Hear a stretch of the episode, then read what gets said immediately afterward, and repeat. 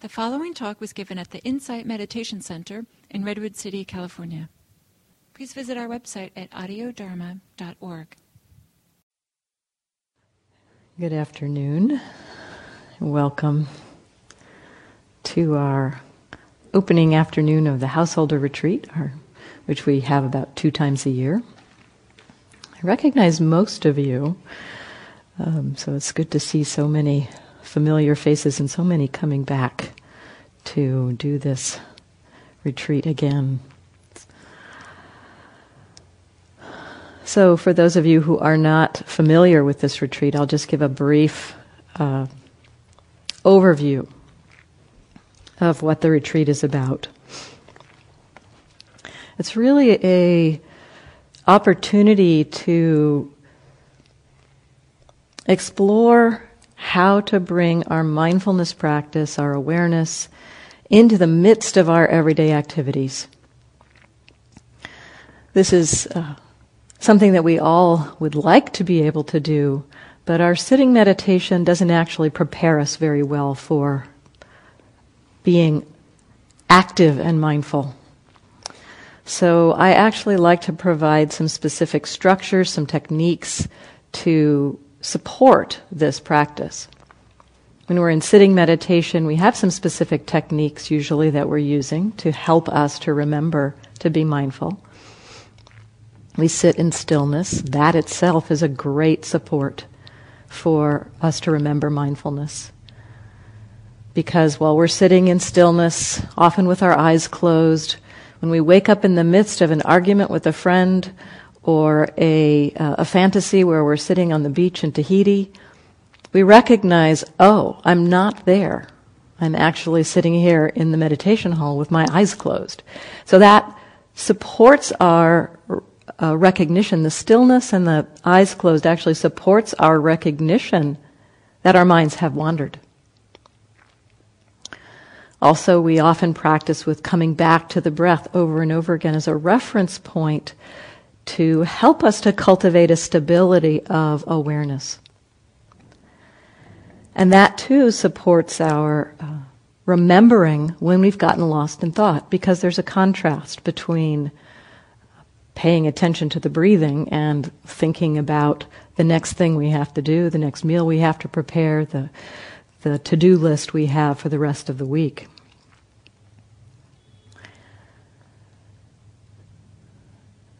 So, both of those pieces support in sitting meditation, support our ability to help us remember. When we come back into mindfulness, when we, when we come back into mindfulness spontaneously, because we can't actually bring ourselves back into mindfulness. It has to happen spontaneously. And then we can recognize that that spontaneous mindfulness has arisen. So these things in our sitting meditation support our ability to recognize that spontaneous mindfulness has arisen. But in our daily lives, we don't have these supports. And we have so much momentum in our minds towards the things we have to do, towards our emotions and our reactivity to the world, that those are what's carrying the mind. The momentum is carrying us forward through any moment that we might spontaneously wake up and be mindful. Usually, that momentum of the mind is stronger than that spontaneous moment of mindfulness, and we end up lost in thought again. So, what I like to do during this week is really to provide some support for helping you to notice that spontaneous arising of mindfulness. So that there's some recognition when mindfulness comes back. So we will, during this week, we'll talk about, today I'll talk about a lot of different, several different ways to work with this.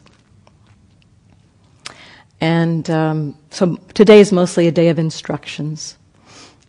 And then during the week, we'll meet morning and evening for those of you who can. Um, there's no requirement to come to every single session, although it is helpful if you can come to as many as you can. So we meet morning and evening during the week, and during that time, uh, we mostly discuss what's happening for us in our daily life practice. How are these techniques supporting us? What are we noticing? Where are we getting lost? All of those things. And we actually report, we, we talk to each other about it. And I often provide some feedback about things you might have missed, things uh, you might be able to notice with a little more attentiveness. So there'll, there'll be discussions primarily in the morning and the evening.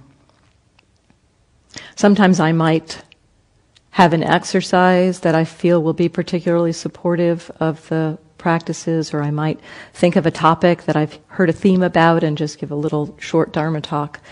Um, but primarily, it will be discussion and question and answer during the uh, during the mornings and evenings, except for Monday and Thursday evening, which will be the regular um, sitting group, which we have every Monday and Thursday. And I, I will give the Dharma talk, so it will be th- along the theme of what we're working on this week, the, the talks on those evenings. But there won't be the, uh, the discussion group. How many of you are planning to attend this whole week as a retreat?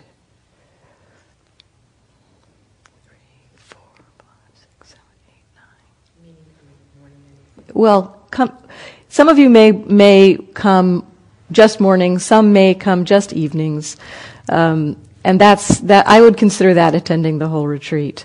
Um, if you can, if you can come one or the other. So yeah, let's go ahead. Go ahead and raise your hands again. I need to get. this. Okay, so one, two, three, four, five, six, seven, eight, nine, ten, eleven, twelve. Okay, good. Um, so for those of you who are planning on coming regularly during the week, I will also be offering interviews. Um, so I'll have a, a sign up sheet for interviews, um, which I'll put out during the walking period, which we'll do a little bit later. And so you can sign up. I have enough slots for everybody to sign up for two interviews this week. So um, pick one during the first half of the week and one during the second half of the week for a time that works for you.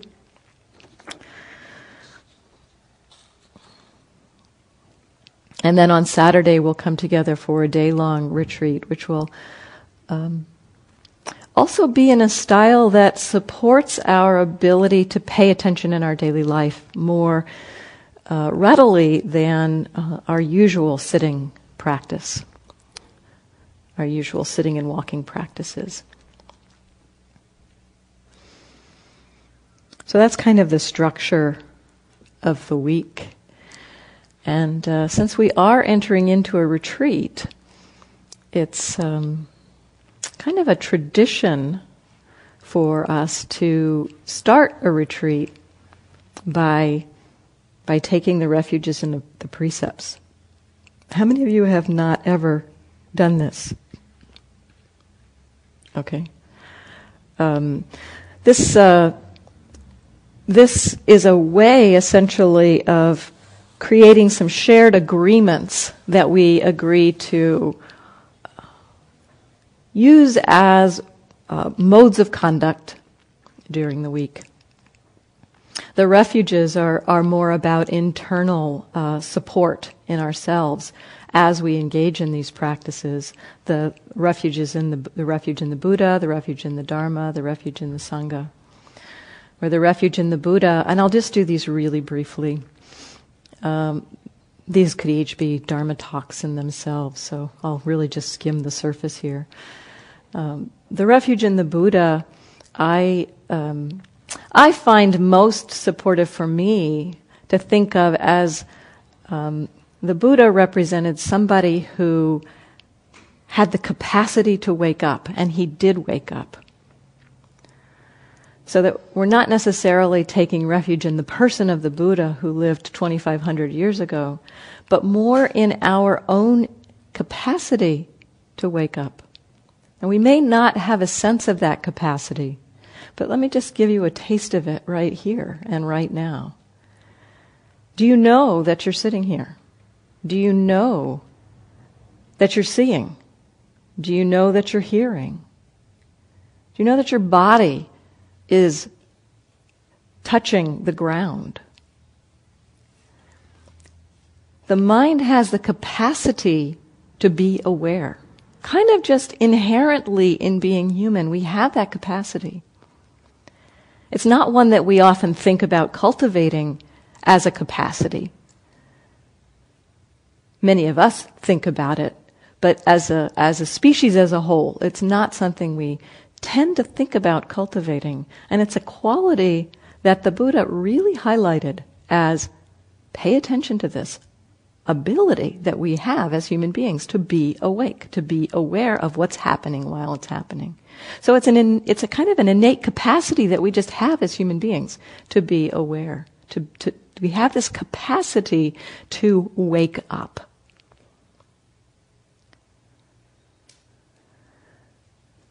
So taking refuge in the Buddha to me is taking refuge in that innate capacity that we have. And as we touch into that capacity, we actually see that it really supports us, that it is a refuge. That when we touch into that capacity of our, of our hearts and minds, we see that we can meet what happens with much less reactivity. And even ultimately without reactivity. That's the promise of the Buddhist teachings. That that capacity can be cultivated to the degree where we can meet our experience with balance of mind. So that's refuge in the Buddha. Refuge in the Dharma can be thought of in a couple of different ways. It um, can be thought of as taking refuge in the actual teachings that the, the Buddha taught, the, the teachings on the Four Noble Truths, the Four Foundations of Mindfulness, the meditation teachings, the, the techniques he taught, the, the wisdom that he presented. That in a sense we can um, take refuge in that wisdom through reflecting on it, contemplating it, thinking about it.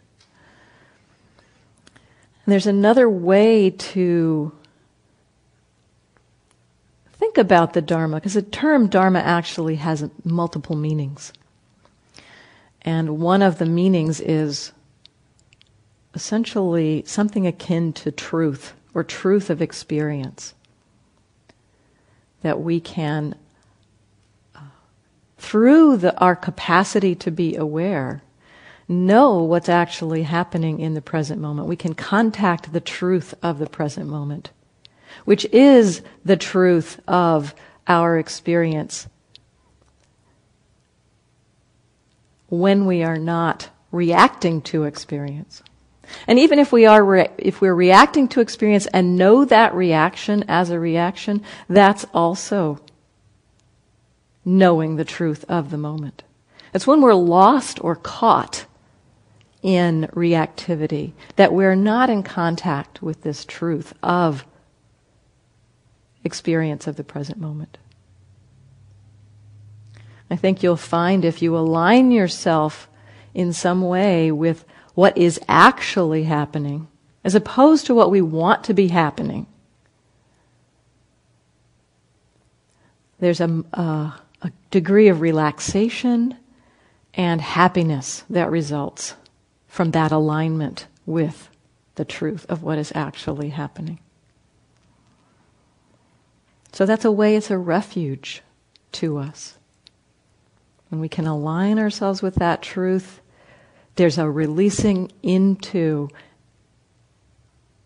and a capacity to relax. And it feels like a refuge when we actually align with the truth. The third is the refuge in the Sangha. And for this week, really the refuge is in the community that's created here for this week of practice. Those of you who, who can attend regularly will find the support of community for working with this very difficult practice of bringing our awareness into our daily lives. It's not such an easy thing to do.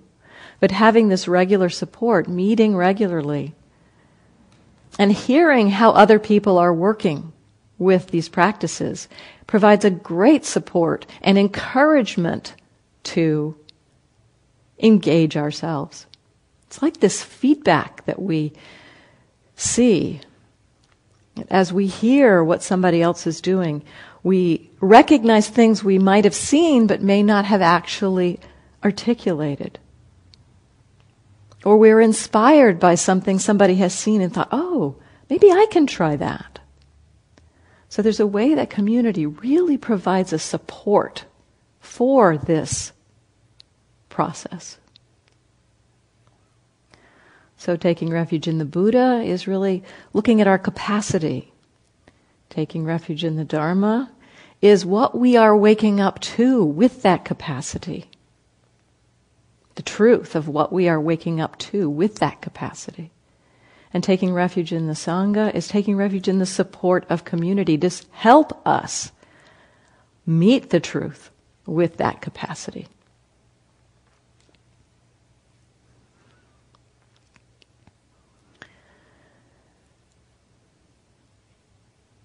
So, taking refuge in these really is about acknowledging that it's essentially that we need help to do this work. And that we can both turn inwardly to our own capacity, turn to the actual experience as it's happening and the teachings of the Buddha, and to our community to help us with this process.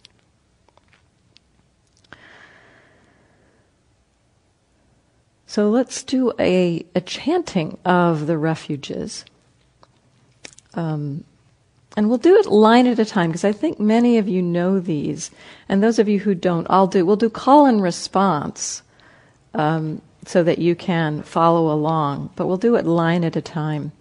And we will do this part of taking refuge in the, uh, in the language of the, the Buddha, the Pali.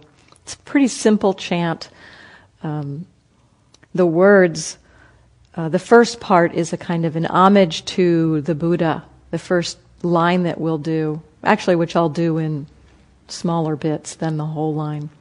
The first line is an homage to the Buddha, which basically uh, recognizes the Buddha as someone who did the work to enlighten himself, who, who found this truth of waking up to experience by himself.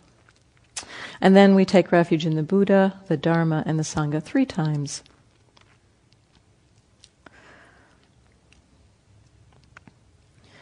Namo tassa. Bhagavato.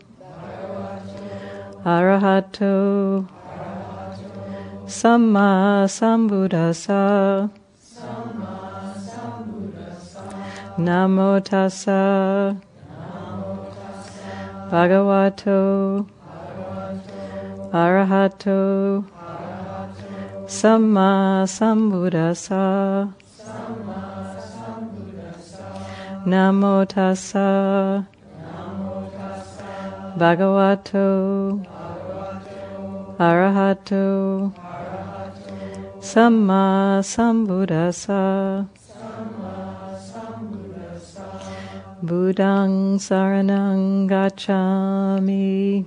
Buddhang saranang gacchami. Dhammang saranang gacchami. Dhammang saranang gacchami. Sanghang saranang gacchami. Sanghang gacchami. Dutiyampi Buddhang saranang gacchami.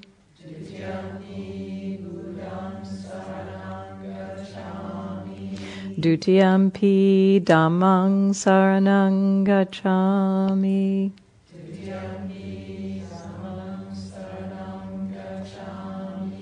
Dutiyampi Sanghang saranang gacchami.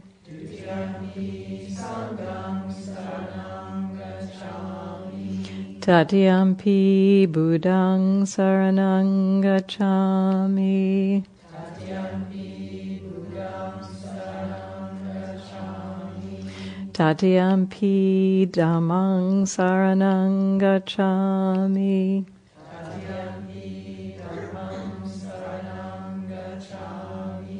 Tatiyampi Sanghang saranang gacchami.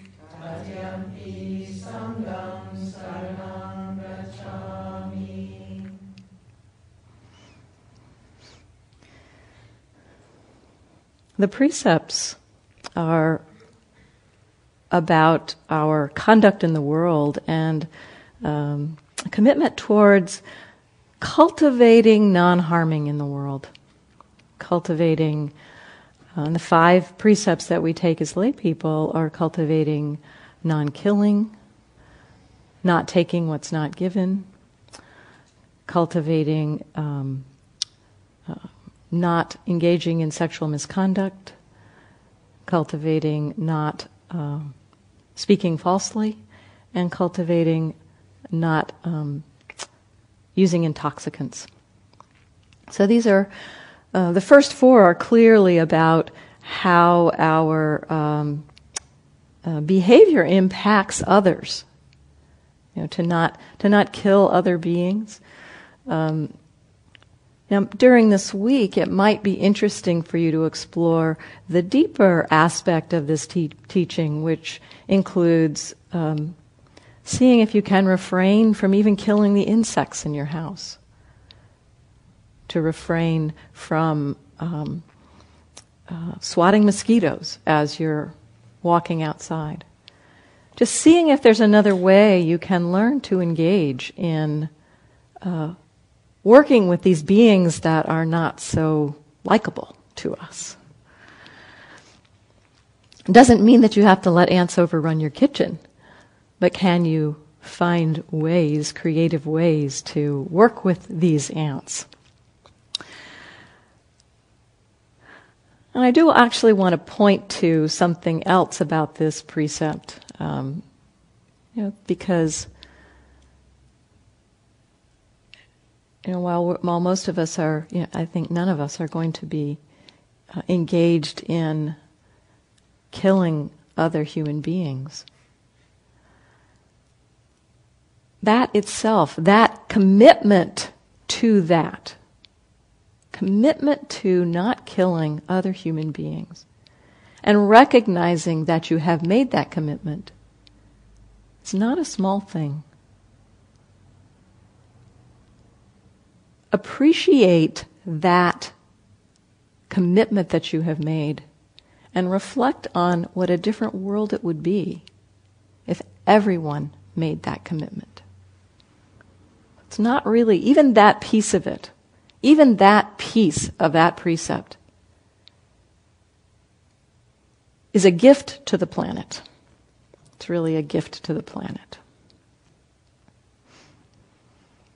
these precepts are really uh, very applicable to our work this week in daily life because they are about how we engage with the world. So, looking for yourself, what does it mean to work with this teaching or work with this precept of refraining from killing? Now, this killing, this, this, uh, the definition of killing has a very um, um, clear uh, definition, and it includes the intention to kill. Actually, I think it's got five pieces to it.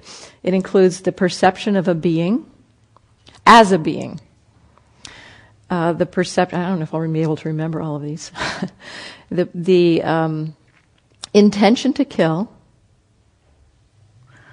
the acting out of that intention to kill. Oh, there actually, the first one is the, the, the, being itself. That's what it is. The first one is that there is a being. The second one is that you perceive it as a being. The third one is the intention to kill. The uh, fourth one is the acting on that intention. And the fifth one is the actual taking of life. So, for instance, if you're walking across the lawn and you step on ants that you don't know are there, that is not uh, breaking the precept of not killing because you're not aware of the ants. You're not, when you're not aware of the being, the intention is not there. So it's really, it's a lot about the intention and acting on the intention is really where we work with this precept. So for instance, when I'm working with my ants in the kitchen, trying to scoop them up and take them outside, some of them may get hurt or killed in that process. And I, as I do this, I wish them all compassion and I try, you know, I try to do this as gently as possible.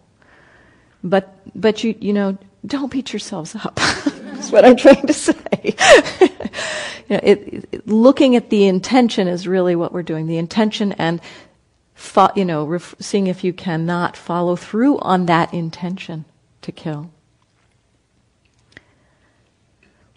The second one about um, refraining from taking what is not given. Um, this one is mostly about, you know, just not taking what is not offered.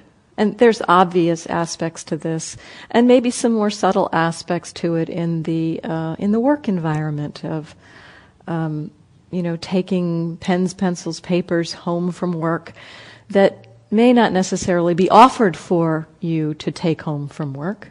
It may be. It may be clear in the work environment that yes, you are welcome to take this paper home to use in your printer at home so that you can do your work at home.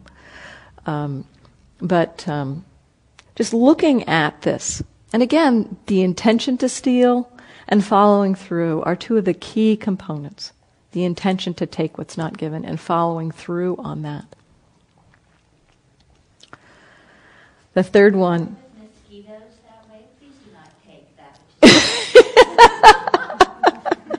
You can, yeah, brush them off and.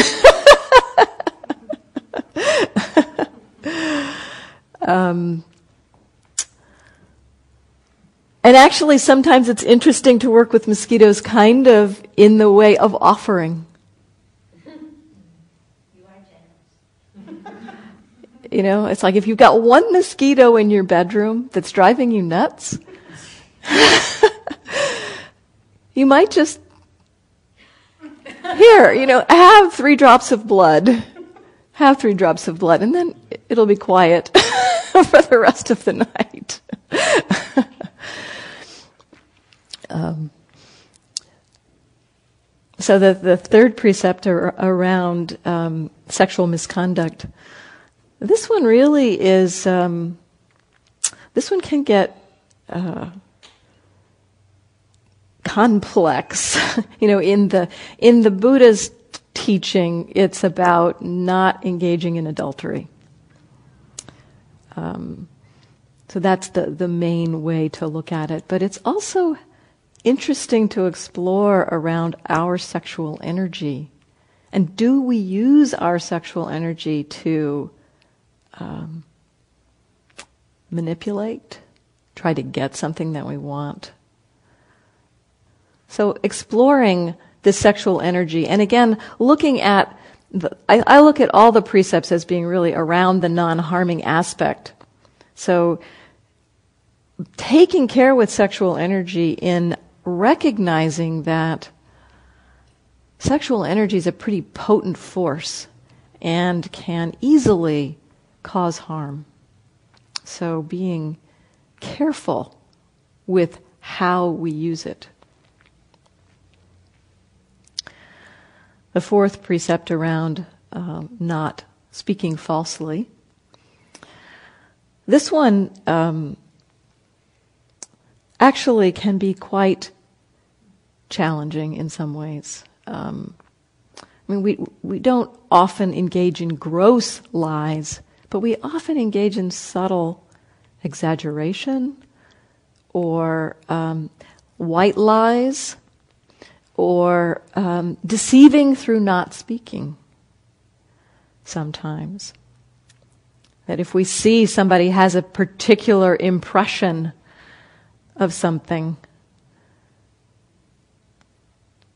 if we don't speak up, because we prefer them to be deceived. So the, the, the, the teaching around this precept is around deception bodily deception and verbal deception.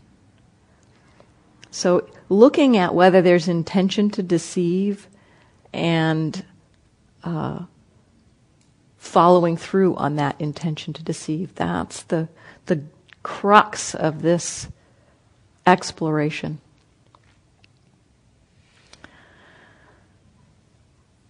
The fifth precept is around refraining from intoxicants. And this one really is about cultivating clarity of mind. Because intoxicants, and this means basically recreational drugs and alcohol, um, not prescription medication, which can alter the mind also. Um, it's, it's about using uh,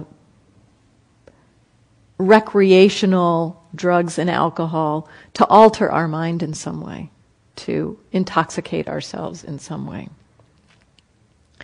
And so this is really about cultivating a clarity of mind. Because as we engage in substances that dull our capacity to wake up, we're getting in our own way. We're just getting in our own way. So I'd like to suggest that for this week, you see what it would mean to abstain from alcohol and recreational drugs. Just explore that. Just see how you relate to it, what use you make of it, how you are you trying to avoid something? Do you feel like that's the only way you can relax? Just explore what it would mean to let that go for a week.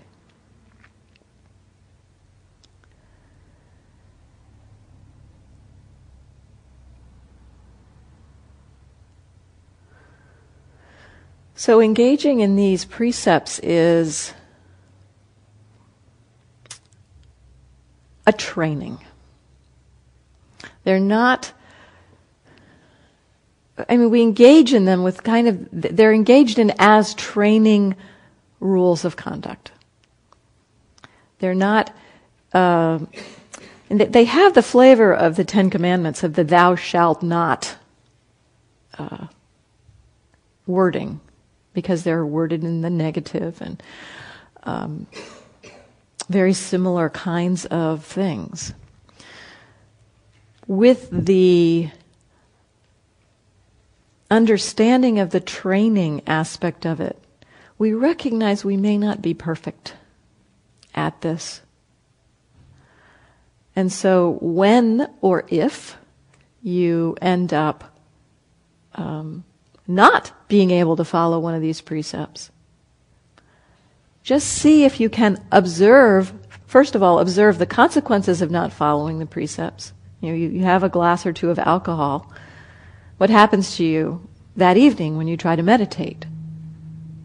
Or the next morning when you try to meditate? I actually found when I was making this exploration for myself that a glass of wine in the evening not only impacted my ability to meditate that evening, but the next morning as well. So explore what the consequences are of not following the training rule and see if you can just recommit to continuing to try to engage with these with these precepts. This creates a container for our community here as we go through the week. And they're also the precepts are also considered to be beautiful gifts that we offer the world that when we refrain from killing, we offer freedom from fear to limitless beings. That these, these engagements with the precepts can be thought of as an act of generosity to the world. And your engagement with them will have an impact on the world, one that you may or may not notice. But, but our engagement with these precepts has a ripple effect out into the world. These precepts also require mindfulness. And that's a lot of what we're going to be talking about this week is working with mindfulness. That if you see yourself getting ready to swat a mosquito or kill an ant or swat a spider on your wall, these precepts are kind of designed to go, oh, wake up. I'm about ready to take this action that I've committed to not doing this week. So the working with these precepts will support your waking up. This is one of the techniques that supports our remembering to be mindful. So we'll take these precepts in English. And again, we'll do it. We'll do it um, call and response.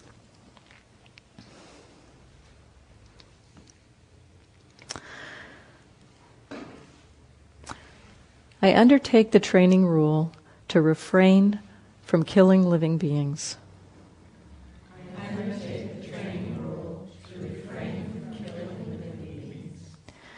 I undertake the training rule to refrain from taking that which is not given.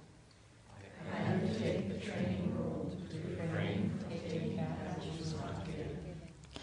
I undertake the training rule to refrain from sexual misconduct.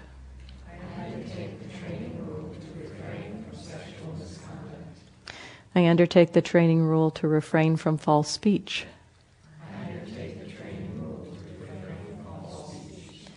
I undertake the training rule to refrain from intoxicants which cloud the mind.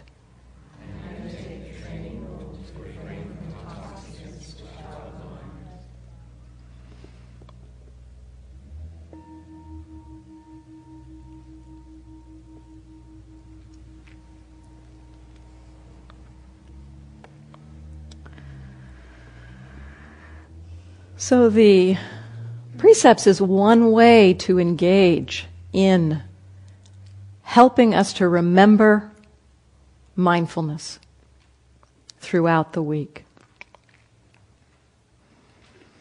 And if you can reflect, it's, it's, it's interesting, you know, to think of this. Um, if you can reflect on how your ethical conduct is a gift to other beings. That is said to support happiness, support uh, an open heartedness and a joy in our own experience. So you don't even have to just think of this in a moment when you're like, oh, ready to swat that mosquito and you don't swat the mosquito. Reflect on it maybe once or twice through the day maybe in the evening when you go to bed, reflect on how you have followed these precepts, where you actually engaged with them to not kill, to not take what's not given, to, to not engage in sexual misconduct, to not speak falsely, to not have intoxicants, take intoxicants. If you can uh, recall that for a large part of your day, you were actually refraining from these actions and recollect that that offers a gift to other beings.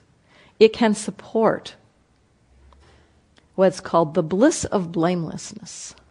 The bliss of blamelessness. So I encourage this reflection, partly because this week um, in these householder retreat weeks, I give some specific techniques for helping to cultivate mindfulness through the week, but I also offer a theme for the week. And the theme for this week is cultivating happiness. So, um, use this reflection on the precepts as a support for recognizing how you're offering this gift to all beings.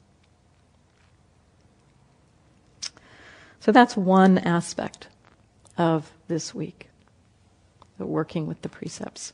And recognizing, hopefully, using it to support a sense of happiness.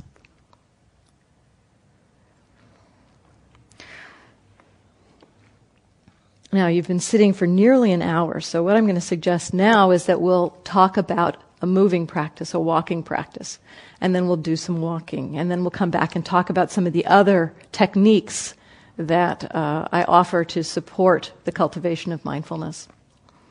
So, the walking practice that I like to uh, work with during these householder retreats is a little different from the walking practice which you may have done if you've attended other day longs here at the center.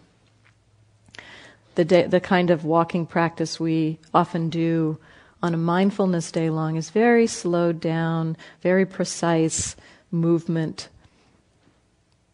And what we need to do in our daily lives is begin to wake up to how we are already moving to get familiar with what it means to be mindful in our regular pace of moving. So I'm going to suggest during uh, this walking period that you walk through the neighborhood.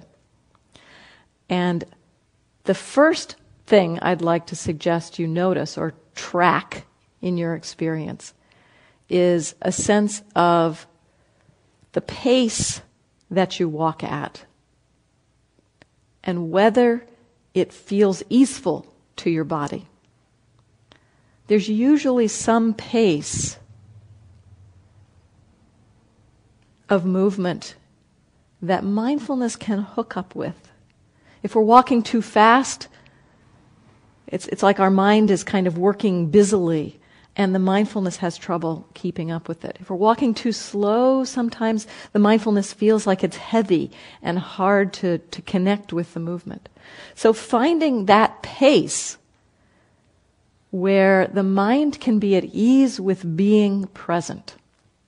So that's the first part of working with walking in our daily lives. To see if you can connect with the pace that brings ease in the walking. So play with it. Play with it as you go out for a walk. For the first, how long are we going to walk for? Half an hour. We'll walk for half an hour. So uh, for the first, say, 10 minutes or so of the walk, play with the pace and see if you can find the pace that brings ease. And then as we engage during the week with walking, as a mindfulness place to cultivate our mindfulness. Ultimately, we are going to move towards simply being aware while walking. We just simply notice what we're aware of while we're walking. That we're not particularly needing to focus on the walking itself, but just what the mind naturally pays attention to while walking. That can be challenging at the beginning. So I like to offer an exercise that helps people to get familiar with what it means to pay attention to the world and the body as we're walking. So after that first 10 minutes or so of the feeling the pace and what pace brings you ease, when you find that pace that brings you ease, I'd like to suggest another technique for engaging in awareness while walking. And that is, it's kind of a four part exploration. When we're walking, our eyes are open. And so seeing is actually a huge part of what's happening for us when we're walking. And in our daily lives, we need to learn how to be mindful of seeing itself because so often when our eyes are open, because we sit with our eyes closed, when our eyes open, it's like our, our, our minds go out our eyes and we lose track of our mindfulness through seeing things. So, beginning to learn how to engage in the mindfulness with our eyes open, consciously recognizing that seeing is happening. So, we begin this walking practice with, say, for the first 10 or 15 steps, noticing the fact that seeing is happening. You might use the mental note of seeing, seeing, seeing. That can help to attune you to the fact that seeing is happening.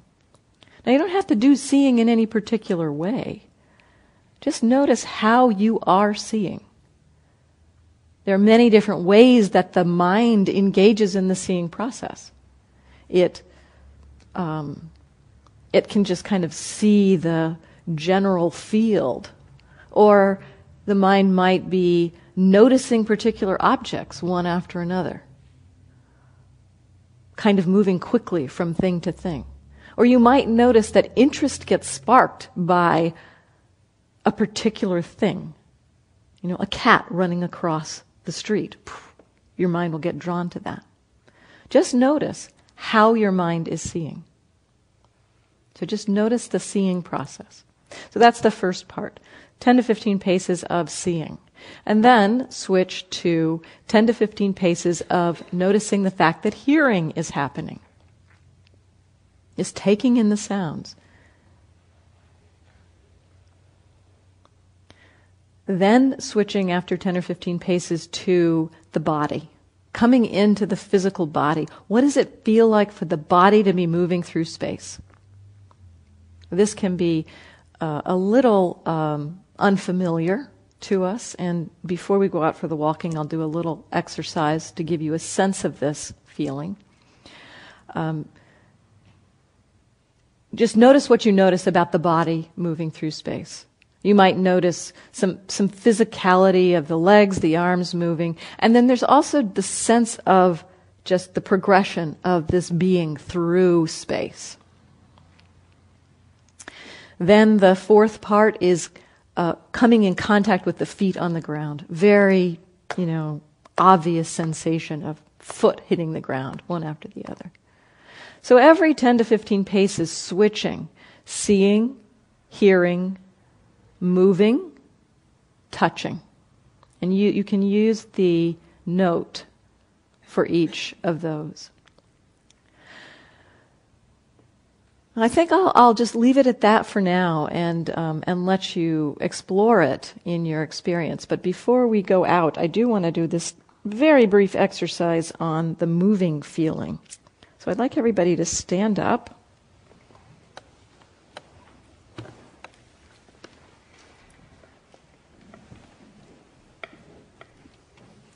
And maybe stand with your feet about hips width apart.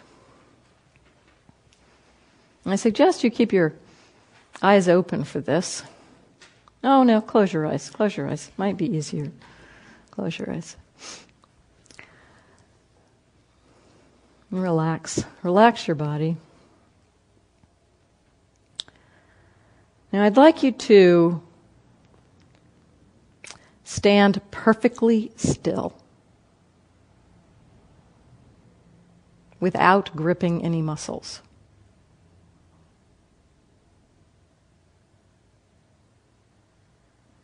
Is that possible? What are you feeling as you kind of attune to the sense of stillness and notice that it's not possible? What, what are the feelings that you notice? Name them out loud, just some of you. Swaying, Swaying movement, balance, tensing of muscles, spontaneous. spontaneous? Okay. Oh, spontaneous tensing of muscles, yes. Uh huh, uh huh. Breathing. Breathing. Do any of you have a sense of falling forward and falling back? That falling forward and falling back feeling is the movement, or falling side to side. That's, that's the feeling of movement, that falling forward and falling back. It's essentially a response to gravity kind of like being pulled by the magnet of gravity, and then our muscles contract and tense and respond to that feeling. So when you're walking, you can, it's a subtle feeling, this feeling of falling forward and falling back. But you can key into it a little bit in the moving through space. It can help if you put perhaps your attention in the area of your heart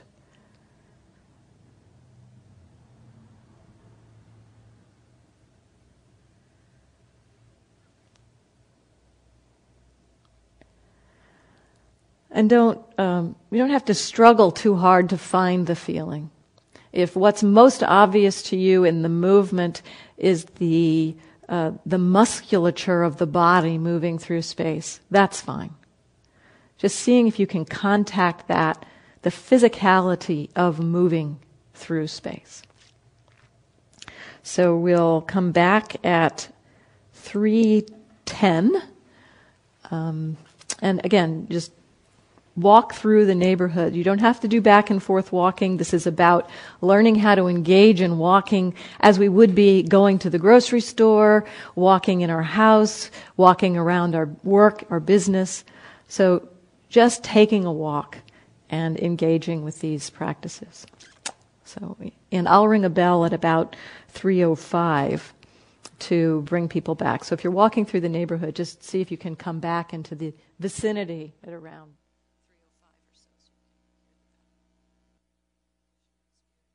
walking practice. And if we could use the microphones, that would be helpful.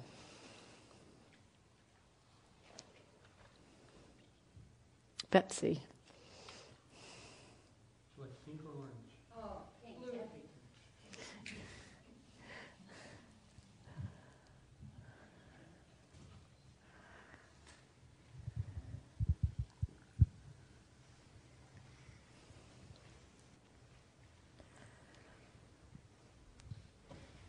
Well, I was a little in a hurry to get on to the next step. So I think I might have abbreviated the 10 minutes getting comfortable in my pacing. I'm going to set that up as a possibility. I think I might have spent, you know, five and a half minutes there. Thought, I'm, I'm comfortable. And um, then had an opportunity to reflect at the end of my walk how the full 10 minutes might have served me because when I entered seeing, um, as you had suggested here, I rushed out. Um, I wasn't fully embodied. I rushed out with um, um a what I was what I found myself observing was the subtle way my mind was vigilant in seeing. So it was a doing of seeing? A very much doing of seeing. Okay, uh huh. And it was this discomfort around the vigilance. I mean, I saw myself going, large crack ahead, large crack ahead. I mean, I, it was, I, I was, I felt like my mother. and so I was kind of amused to see the repetition of this happening. My goodness, looking for little threats uh, to my safety. So first I think, thanks, mom. I know you have my best interest at heart. I'm going to be just fine. And after a while, I could let go in that way that as a parent you learn to let go. I could let go and trust that I'm going to be just fine. And by that time, I thought, it's probably about time that you moved into the hearing. and I was in so ready to just be with the hearing. And in my ability to just listen and not to fixate, um, nothing predominated until then the sound of my own footsteps came up to my ears. And I've never really been there to hear my footsteps falling on the earth in that way before. And it was so ordinary and it was so special. Mm-hmm. So thank you. So did you notice when you got back to seeing yeah. that it was more relaxed? I had this sort of exchange for a minute between relaxed, not, relaxed, not. But then I, I went, because we, I'm now a little more um, accustomed to moving through the four points, I went, by the time I go back to seeing again, my hearing was the friend of my seeing. And because I knew how to hear openly, my mind wouldn't try to categorize. Mm-hmm. My mind knew how to relax in the not knowing, if you will. Yes, that's beautiful. It, I love the way you put it. My hearing, my hearing was a friend of my seeing. Yeah. You know, because that it is, it, it is a support. Hearing is a very, for us, it seems to be one of those uh, places where we can just receive the sounds, as opposed to doing the hearing. Mm-hmm. We can't kind of, we can kind of settle back into just receiving the hearing, Mm-hmm. and it can teach us a way of attending Mm-hmm. that we can then apply to other experiences. Mm-hmm. And you might find um, the hearing being a friend of your attending to the breathing, or the hearing being a friend of your um, attending to the body. You know that that it can teach us that kind of relaxed, receptive awareness. Yes, It was very helpful. I walked by some young men who were in conversation, and I could feel my brain actually like a muscle cramp down to identify what they're talking about. And I go, okay, it's going to be all right. This is their business, not yours. Get back. And so there's this little like back and forth where then it's all right, you know, not judgment, just that's what the mind likes to do. Fine, we're back. So you know, there was a there was still some of this happening, but it was a more relaxed exchange. Mm-hmm, mm-hmm. And it's it's really helpful to notice too that yes, the mind does like when it hears a conversation, it kind of goes, oh, fit, you know, and listens to the conversation. It gets kind of caught by it, and partly that's like you say, it's just the way our minds work. When we hear sound, particularly vo- vocal sounds that we recognize in a language that we speak, it's like our mind orients to that and thinks, need to pay attention to this. This is information I need. Um, so it's, it's a natural movement of the mind to do that. And we can choose to let go of it or simply just notice, oh, this is what the mind is doing right now. And then just keep walking and it fades into the background. Yeah. Thank you. Thank you, Betsy. Anyone else? Sue.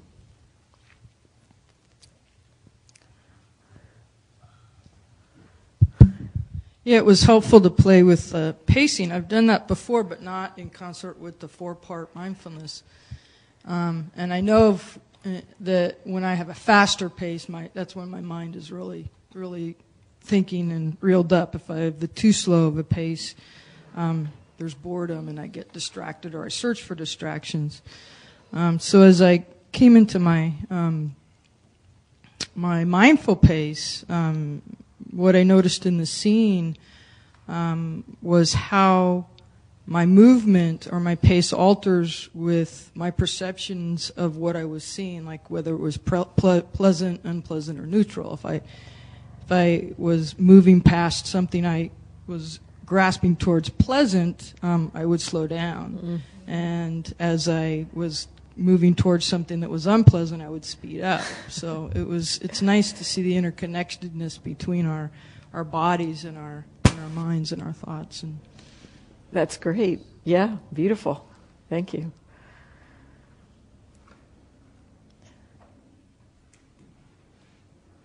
Anne.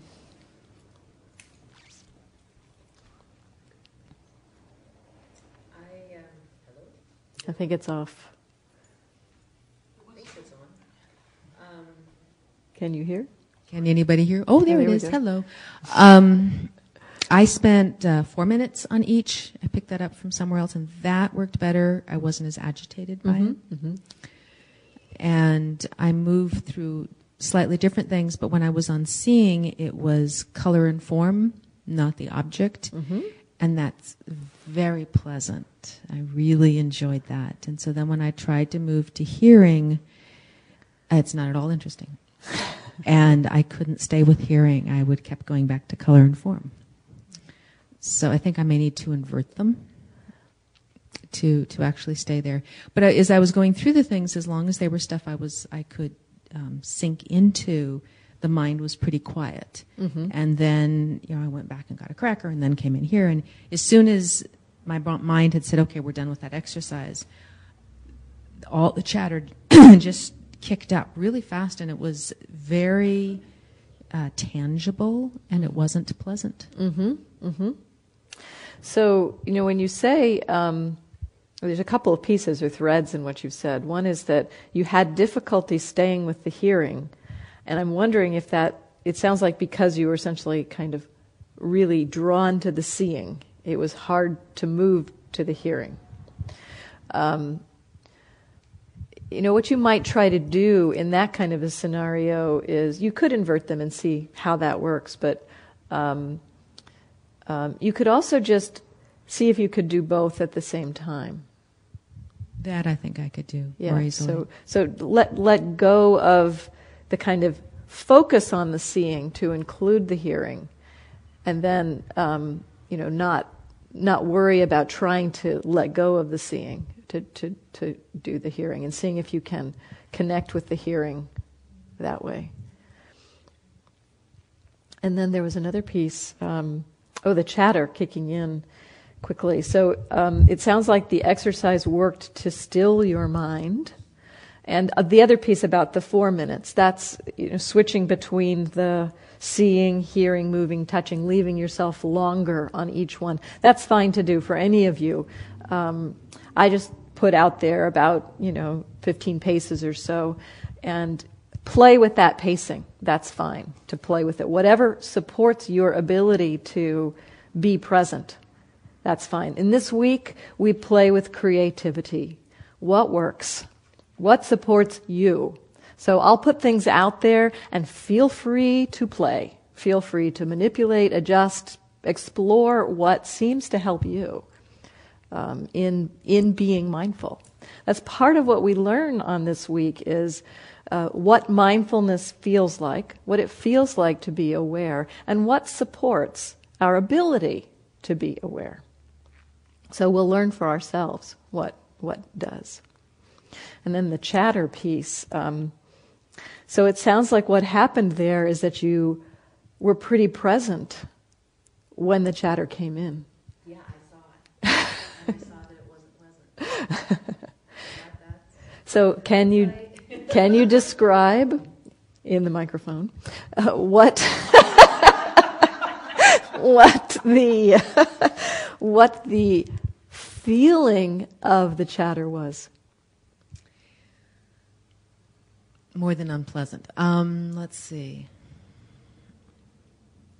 It was it was an agitation, a uh, uh, more in the the checklist checklist of life variety. hmm And where did you physically feel the unpleasantness? Oh. Or did you physically feel the unpleasantness? It, it was probably more the the classic, you know, shoulder neck Mm-hmm. type thing. It wasn't dramatic, but Mm-hmm. Mm-hmm. kind of in that.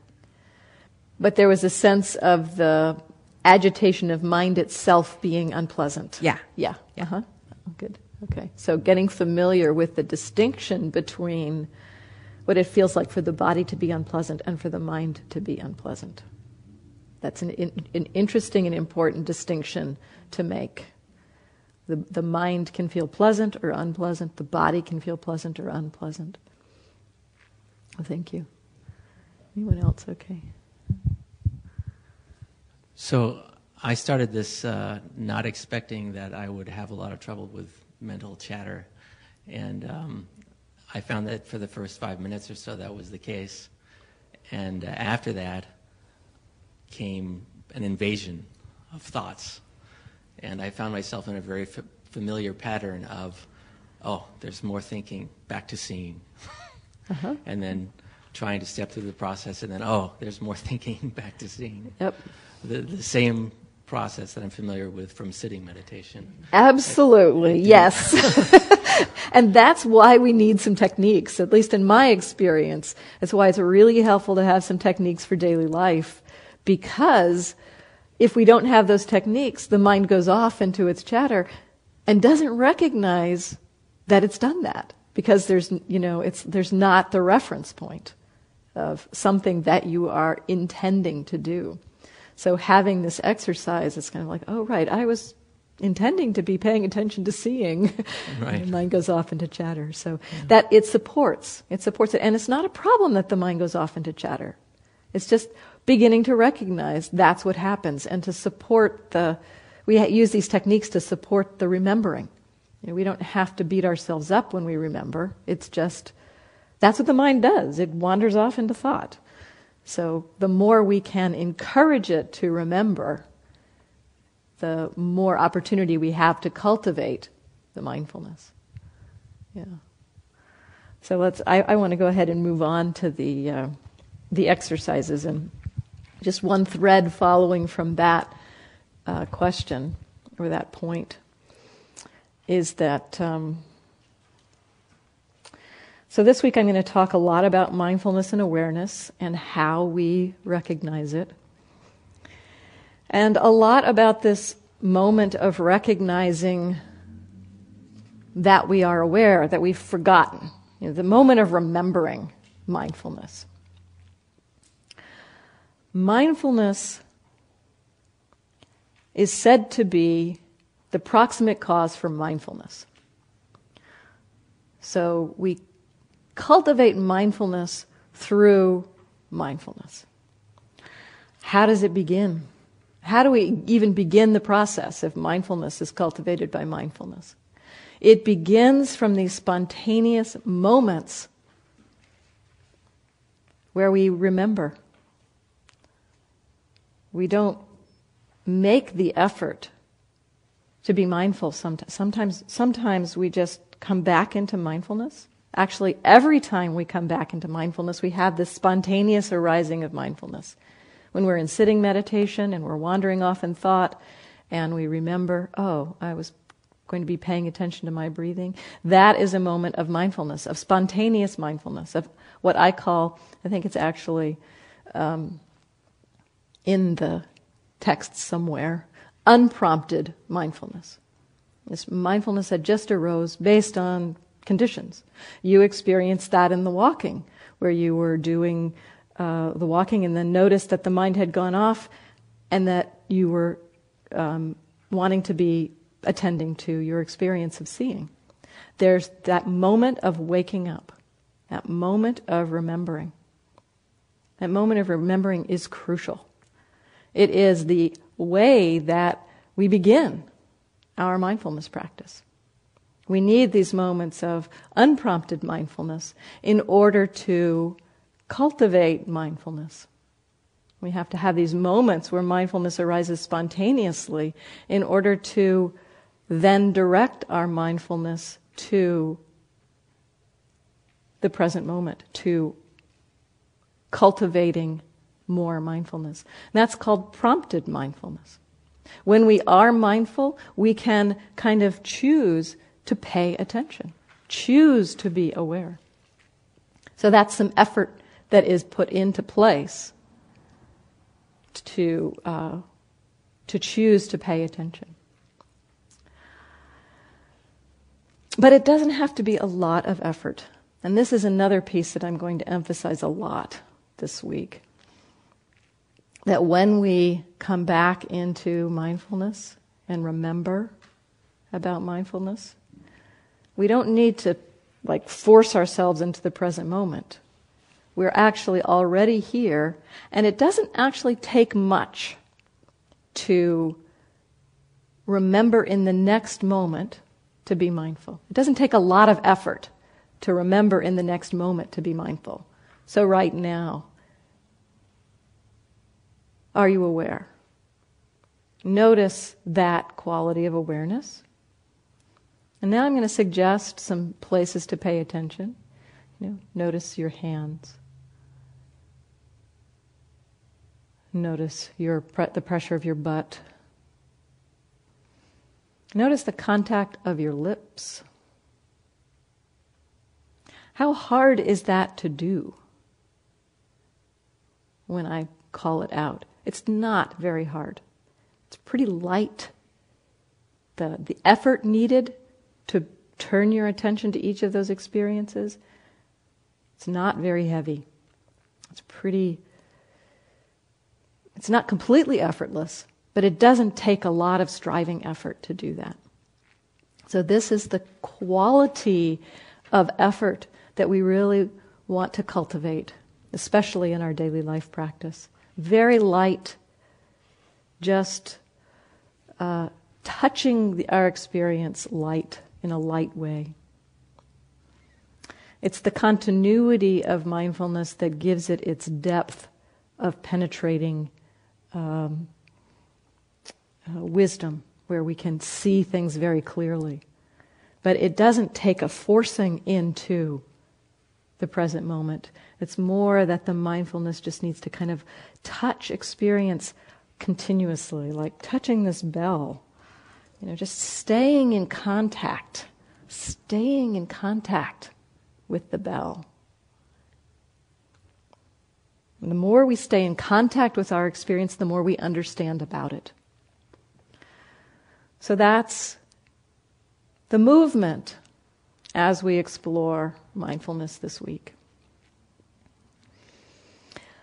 Now, as some ways to uh, help you remember, because it's very hard to remember this. Um, I have two main exercises to work with, and many of you know these already because I think many of you have done the uh, this retreat before, but I will just mention them again, and we'll just describe them uh, kind of briefly. So the first, the first exercise I like to suggest for people is to pick something that happens regularly through your day and see if you can resolve to be mindful of that. Resolve to remember that you are doing that thing.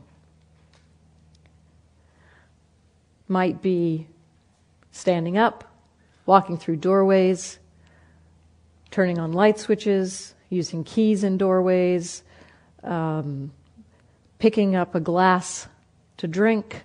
It might be contact with paper, um, clicking send for an email, many, many things. As long as it's something that happens pretty regularly through your day, just pick something that happens regularly through your day. Something pretty neutral, hopefully. Maybe clicking send for email isn't, isn't a good idea.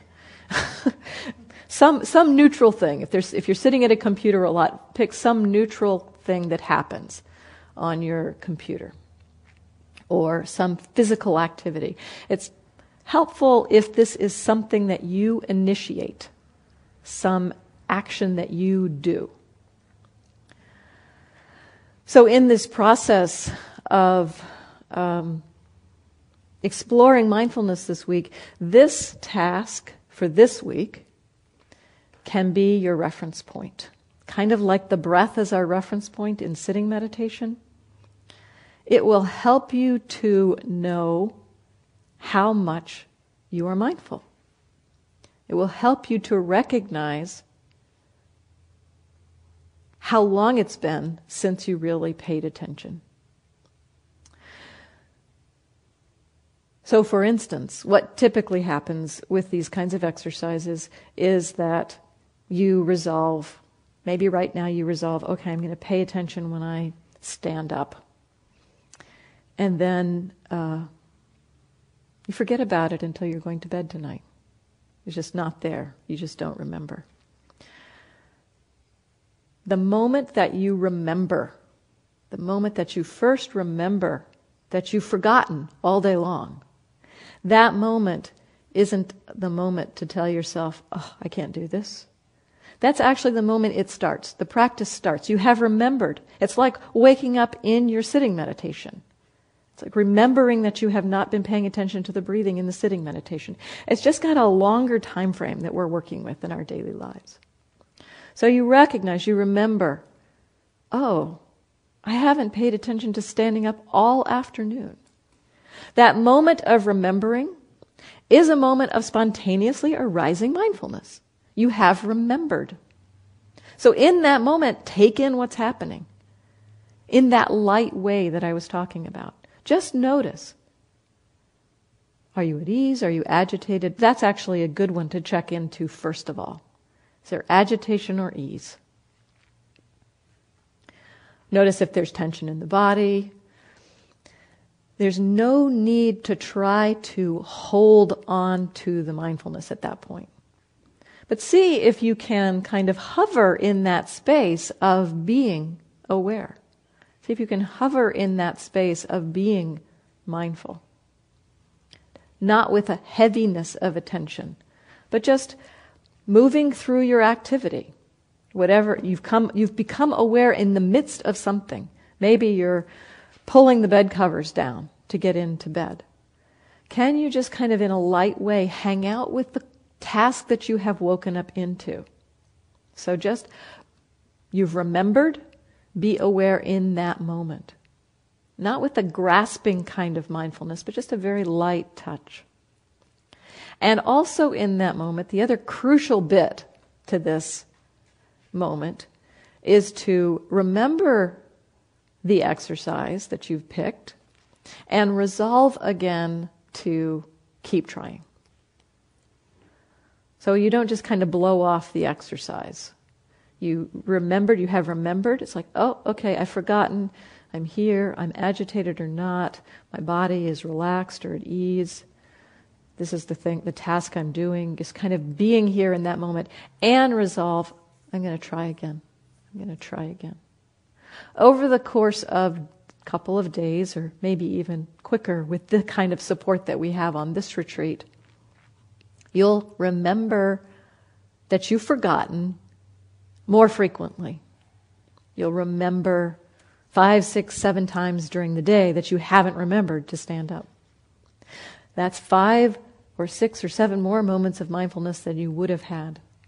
And it's also showing you that your mindfulness is now kicking in more often, it's happening more frequently.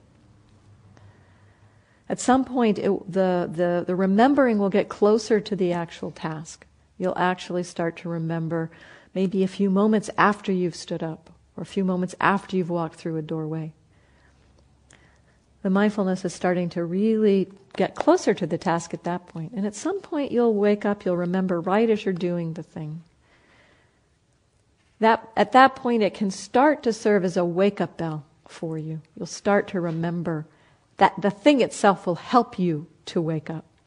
And you'll forget for hours at a time. And you'll remember. There'll be periods of the day where you remember every time, and then whole chunks of time where you forget completely.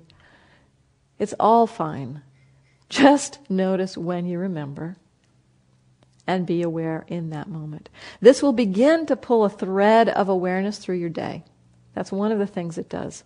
The other piece I'd like you to recognize or just kind of begin to see if you can touch into or get familiar with is that moment of remembering.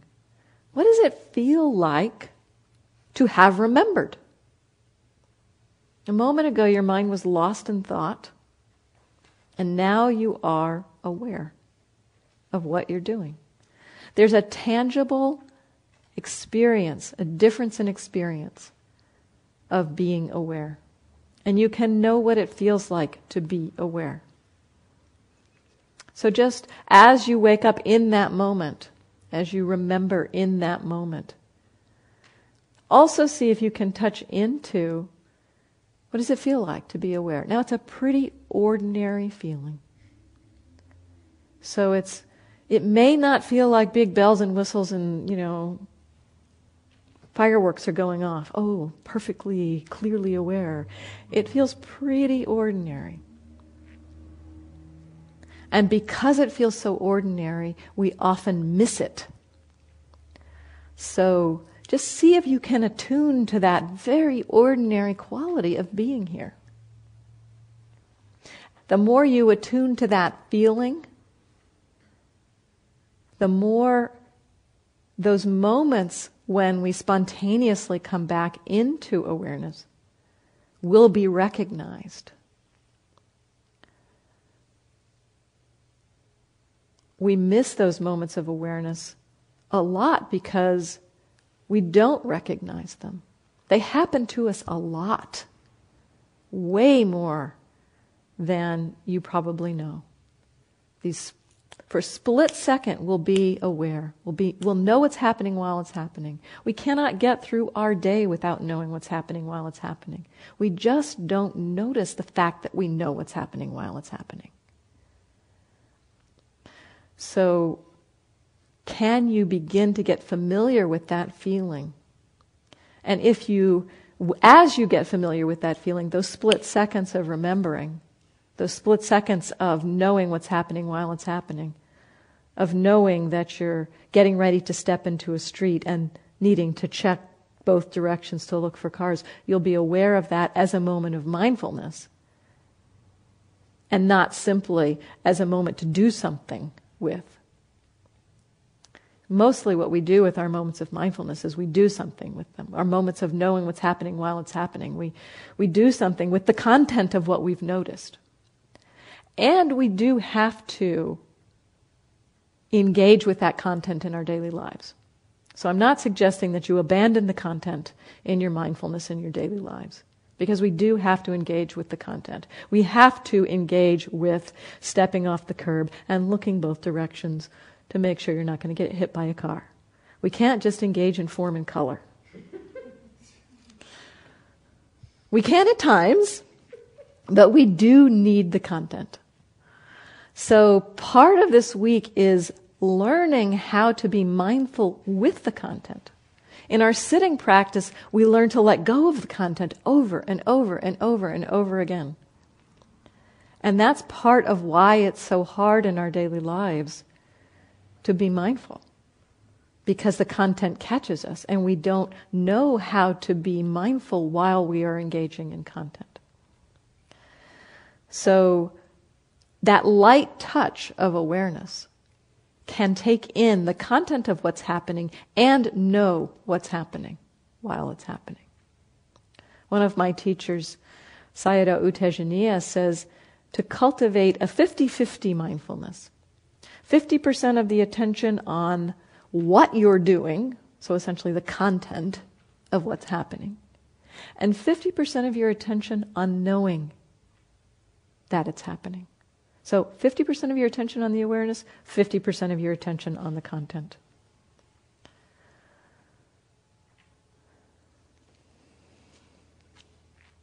So that exercise of picking something that happens regularly through your day will begin to draw a thread of mindfulness through your day.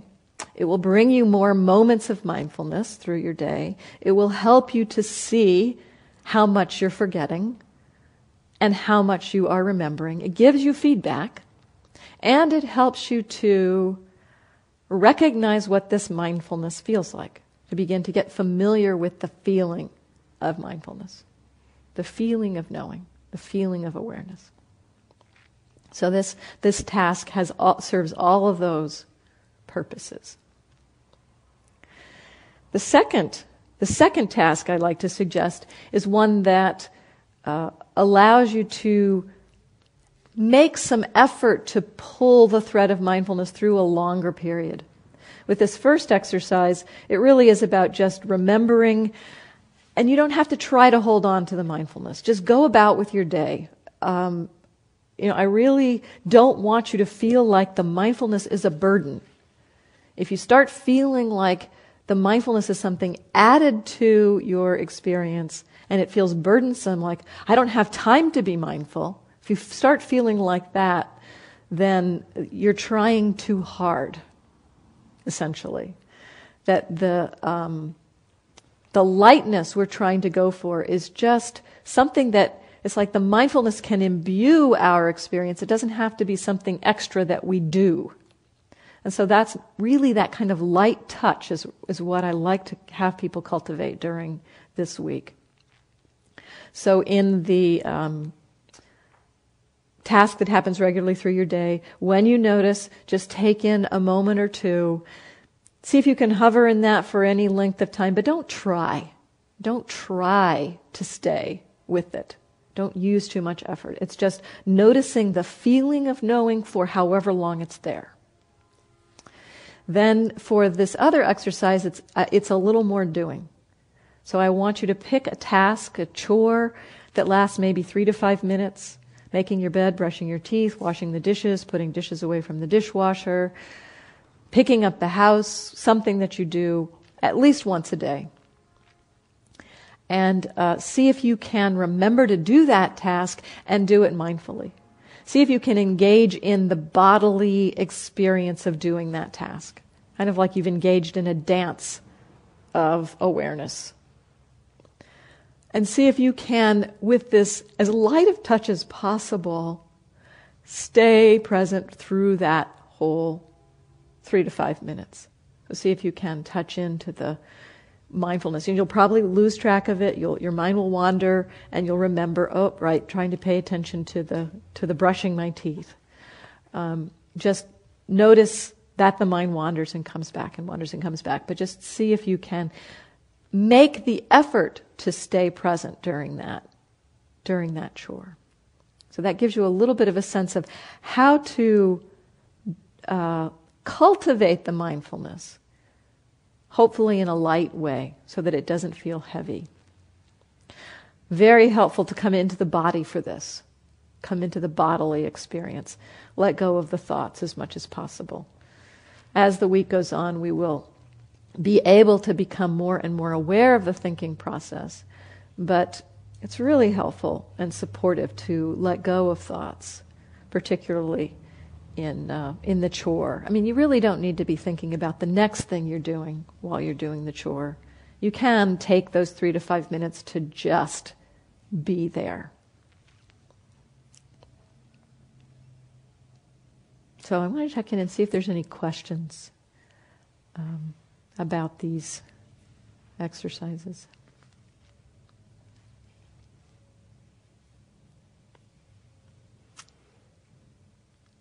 It's clear? Everybody's clear?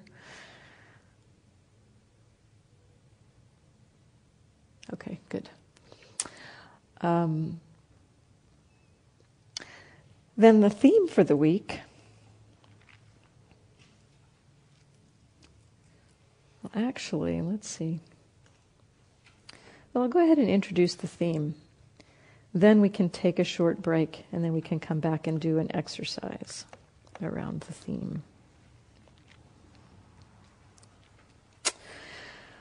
So, as I mentioned earlier, the theme for this week is cultivating happiness. So, I'd like to suggest that as you engage in your experience this week, attuned to the quality of happiness.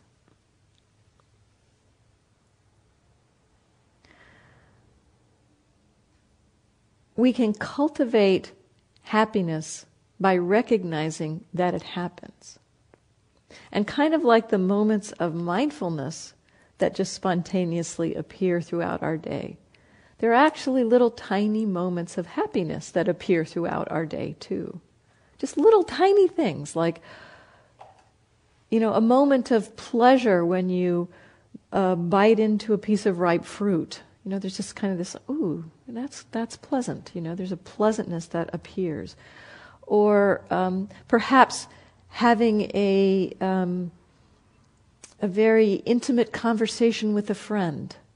There can be a, a sense of connection and happiness that happens. So there can be these moments of happiness that happen throughout our day. So I'd like to suggest that you see if you can notice these moments. Just start seeing if you can recognize happiness when it arises. Now, there's lots of different flavors of happiness. And I'm going to, I think I'm, I'm probably going to do a talk on this tomorrow night, so I'm not going to go into a lot of detail right now. But there's, there's the happiness that we usually think of as happiness, which is the happiness of getting what we want. And this kind of happiness, it's really worth looking at how happy it actually makes you. Um, of, envious, envious week of. Of, of what? Hedonism? No, we're not going to call it that.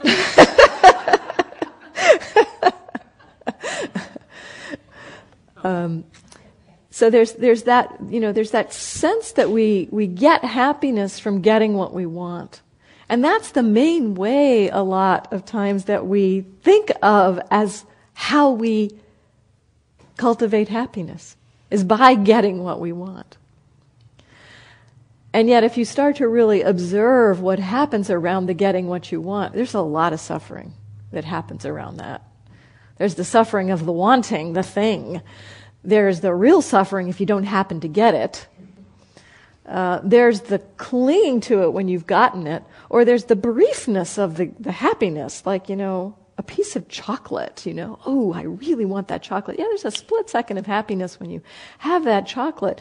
But then what has happened around this pattern of thinking that happiness comes from getting what we want, we've had a split second of getting that chocolate that we want, and then we need to find something else to want so that we can get that. And then something else, and something else, and something else. And so we just end up on this cycle of wanting, wanting, wanting. Sometimes getting, having, having a moment of pleasantness, sometimes not, getting frustrated, annoyed, irritated, depressed, sad.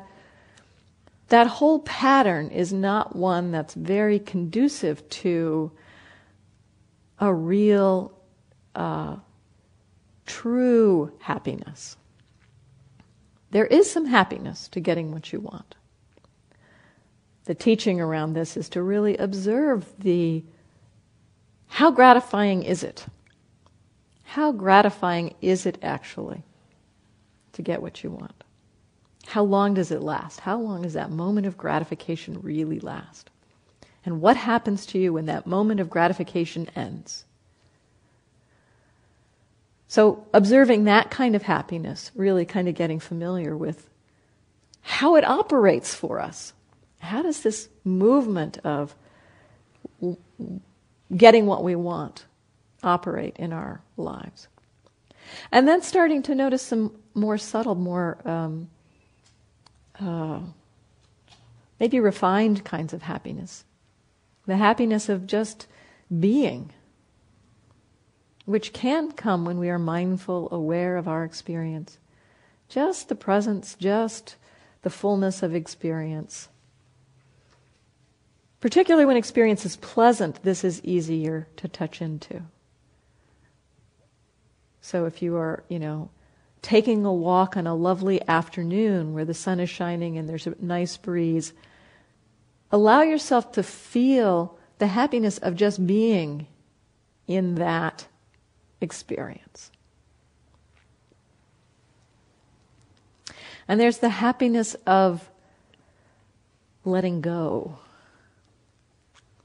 the happiness of letting go, of realizing actually that when we let go of something, when we let go, there's a relief that can happen. An experience of not needing to hold on to. That is a kind of a happiness. It's like, oh, I don't need to be clenched to hold on to that thing. There's a kind of a clenching as we're holding on to something. And as we open our tension to let go of it, it can, it can feel like just being released from a vice grip. Just that, whew. So there's the happiness of letting go.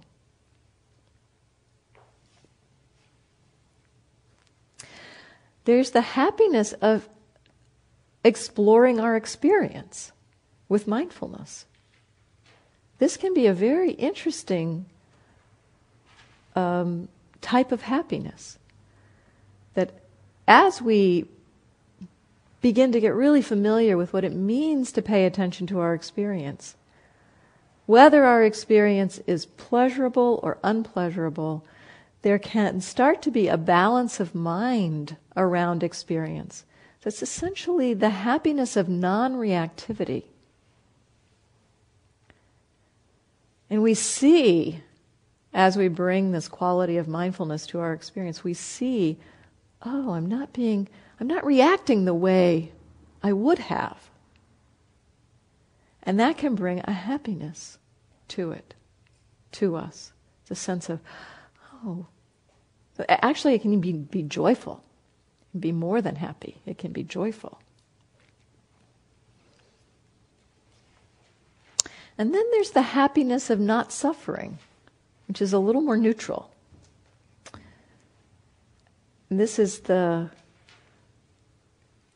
this kind of happiness we often overlook. You know, we're, we're kind of in a space where not much is happening, not much is going on. And often in that kind of a space, we are looking for the next thing to want, to have, to get happiness, or we're bored, or we're uh, thinking something should be happening. Could be in denial. Um, so, in that space of not much happening, if we can be aware of it, often there's a kind of a neutral peacefulness that can be connected with. This kind of um, a, a good place to play with, checking into this kind of happiness, is uh, when you're between activities. If you can actually recognize that you've finished something, when you've actually finished a task, put it down, stop that thing. If you can take a moment at, at, that moment before you've leapt into the next activity, just notice what it feels like to have finished something.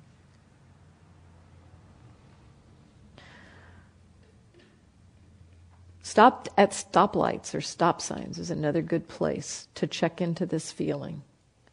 There's not much happening. You're just sitting there waiting. Stop signs, stoplights are great. You know, they're just great mindfulness bells. Like stop, pay attention. In that moment of being stopped at a stoplight, just what's happening? You know, maybe not much is happening. What does it feel like for not much to be happening? There's can do a little thought experiment here for you.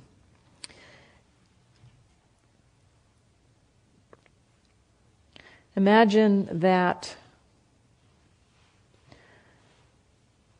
you've broken your leg. And you've got a big cast on your leg. just imagine, think about how hard it would be, you know, what, what life would be like for you to get out of bed in the morning, get yourself bathed, however you have to do that with a big cast on. If you've got stairs in your house, how you have to work yourself down the stairs. How do you prepare your meal? Maybe you have to make arrangements for somebody to pick you up and take you to work. Things become pretty cumbersome with that broken leg. And then imagine in a split second the cast is gone. How does that make you feel? There's a relief, a sense of, oh, don't have to do that. That's the way you live your lives right now. You don't have that cast on your legs right now. So there's a way, that's kind of the, the happiness of not suffering, that, that contrast between those two thought experiments. So just see if you can recognize when non suffering is happening. It's a pretty subtle experience, but just See if you can recognize that. It's a doorway to a subtle kind of peace, a subtle kind of happiness.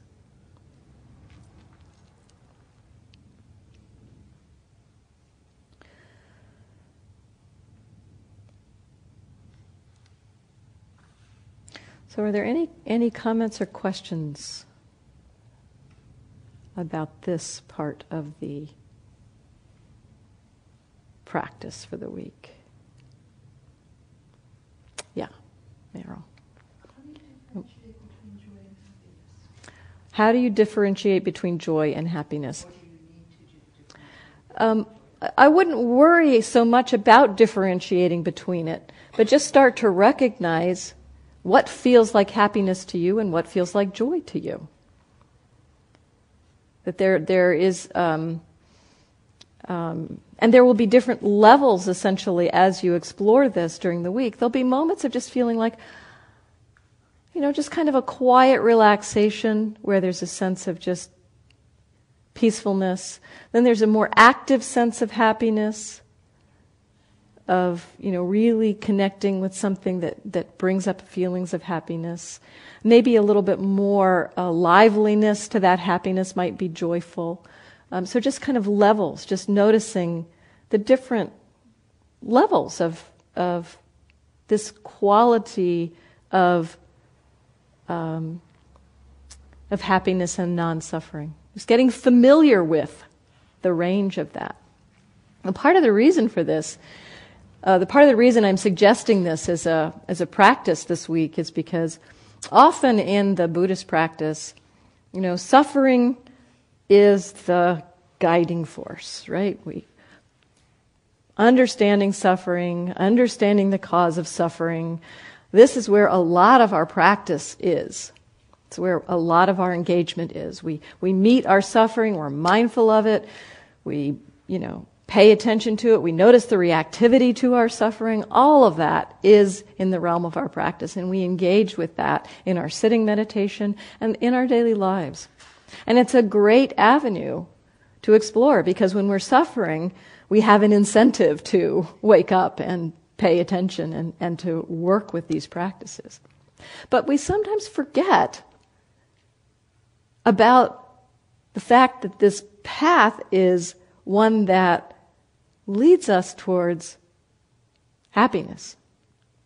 And that we can actually recognize the quality of happiness in our experience both as we engage in the practice and just in our daily lives, just in our normal experience, that we can um, touch into this quality of happiness. And I, I, like to offer it as a little bit of a, uh, a corrective, in a sense, because we're so focused on suffering that we forget that we can also practice to cultivate happiness. It's actually part of the path. The Buddha talks about right effort being of four kinds, where we, you know, we notice where we're suffering and clinging. We also notice when the wholesome states are arising.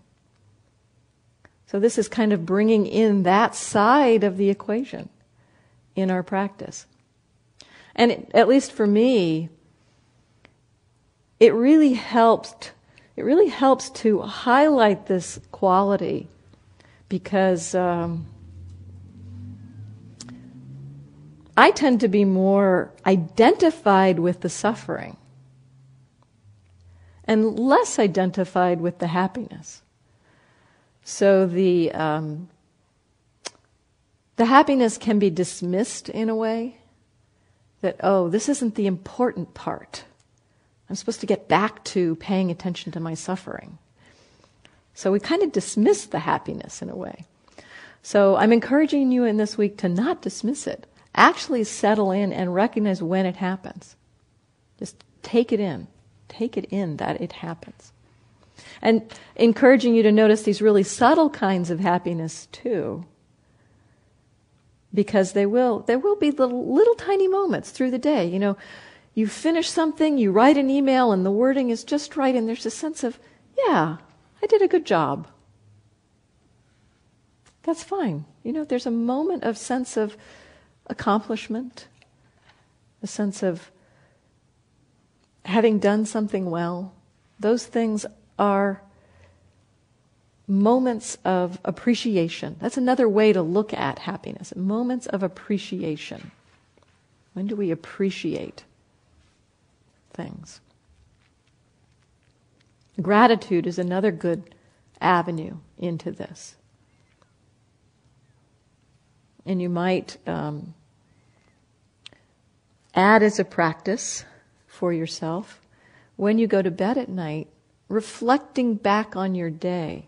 Because sometimes we miss things through our day. You know, we miss what we have appreciated in the busyness of our day. And so, taking some time in the evening, five minutes or so as you're falling asleep, to think back on what did I appreciate about this day? Where were there moments of joy or happiness or peacefulness? So, to use that reflective process to support this exploration of happiness. Any other comments or questions? Then we'll take a short break. I'm grateful you've chosen this as a topic. I hope it's a, I hope it's a joyful week.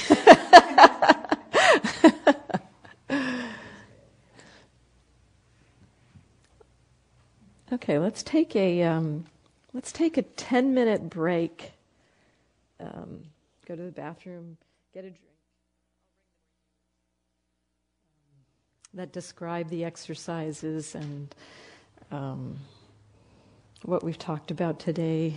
So I, I, I want don't want you to leave without them if you would like to have one. And for those of you who have participated in the retreat before, there are two handouts. One is a general handout that talks about the, the general exercises, and one is one that describes the theme for the week. And um, the new, the, the general handout has new material in it. So if you have picked it up before, you might want to pick up a copy again.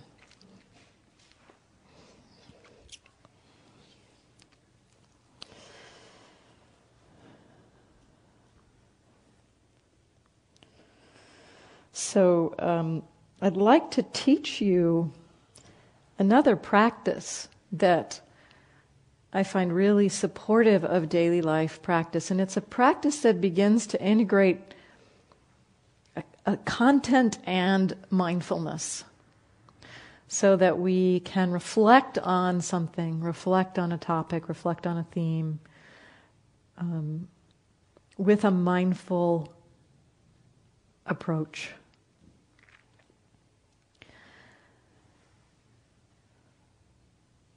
This is very supportive for us, uh, and, and I think help, will help um, to help you see how creativity can come into the daily life practice. Because partly what I'm going to ask you to reflect on is how you might cultivate happiness. Think for, creatively for yourself, how you might want to be cultivating happiness this week.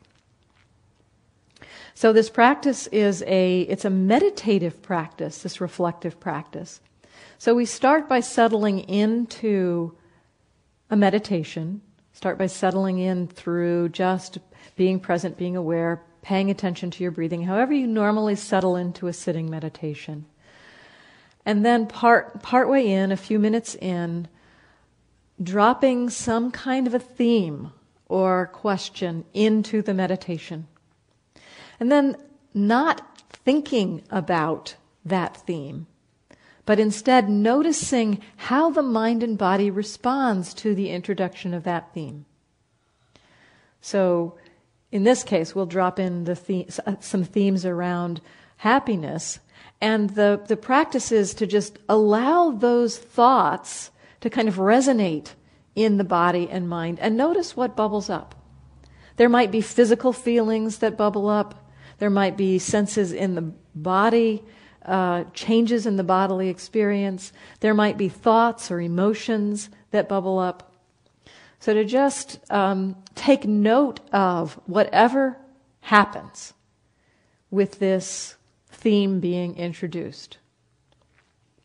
And then you can just keep coming back to the theme, not necessarily thinking about what has come up in terms of uh, the, the practice isn't to jump on the thoughts or whatever has arisen and think about it, but just keep coming back to the theme and just notice how does the successive uh, repetition of this theme impact you over time. You can, if you wish, after doing a practice like this, um, do this for maybe, you might want to do this for maybe 10 minutes or so and I'd like to suggest you try this for like 10 minutes a day this the, in the morning, perhaps, as a way to um, align yourself uh, uh, with this theme of happiness for each day. So after you have, and you can do this, this second part or not, depending on your proclivities or your interest. After you have done this, say 10 minutes or so of reflection, you can write down what you noticed in your reflection. So, you know, spend a few minutes just taking note of the few, the few things that have come up for you. It doesn't have to be a long, detailed uh, description, but just some themes of what has come up for you. So you might begin to get some new information day to day around this theme. So we'll we'll try this now, and we'll start um, by moving into the meditation, and then oh, the other piece about this when you do this on your own, it's really helpful to know the theme, the question, the phrasing of what you're going to ask yourself before you go into the meditation. So you don't have to take time thinking about what you're going to reflect on in the midst of the meditation. So you just settle yourself into meditation. You have, you have picked your question, your theme, your phrase, however you want to, to use it. And then a few minutes into the meditation, think that thought, think that phrase, and see what happens. And then again and again. And the question may actually refine itself or shift a little bit as, or the phrase, the sense of the exploration may shift a little bit as you continue to touch into the question. And that's fine. You just, just go with the, the question as it, as it unfolds. So, um, let's just settle in. And this, in this experience that we're going to do here, I'm going to provide the question for you, so you don't have to think about it. So just go ahead and settle into um, your meditation, relaxing your body, particularly relaxing your body.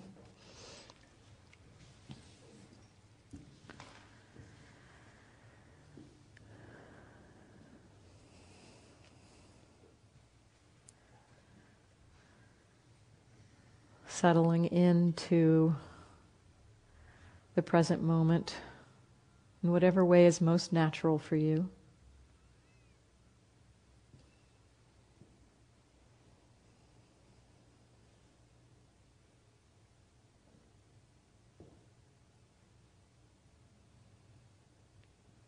And just let yourself settle in and and I'll offer you a phrase in a couple of minutes.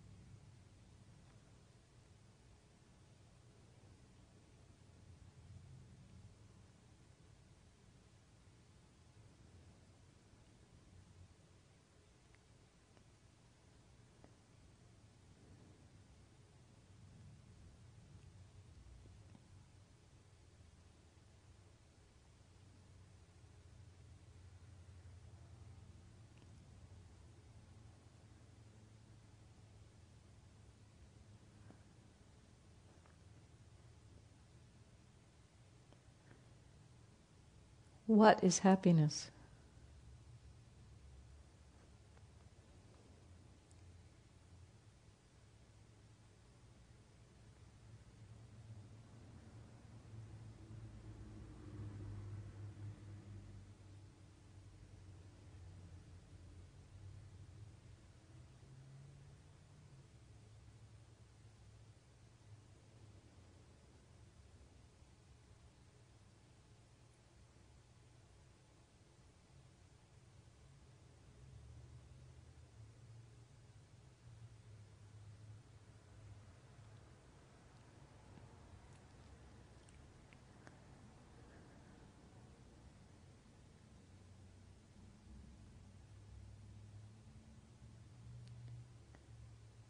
How do I feel happiness?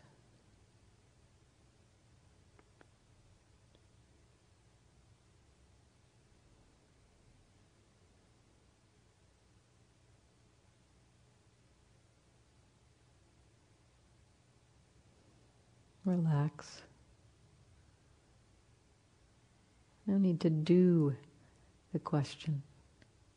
Just relax.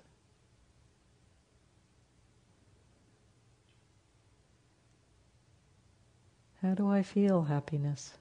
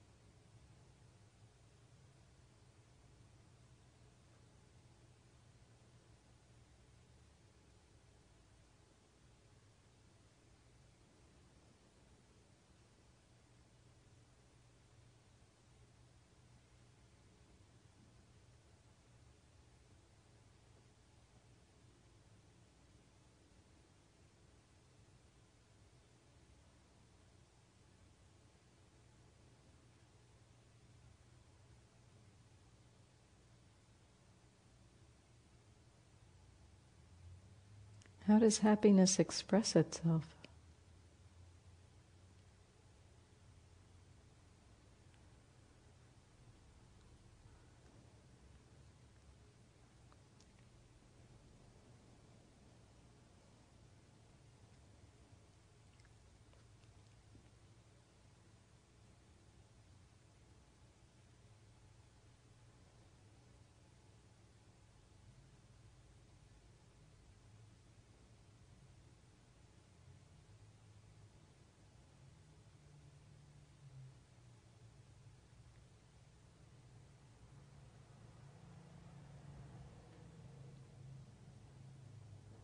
How does happiness express itself?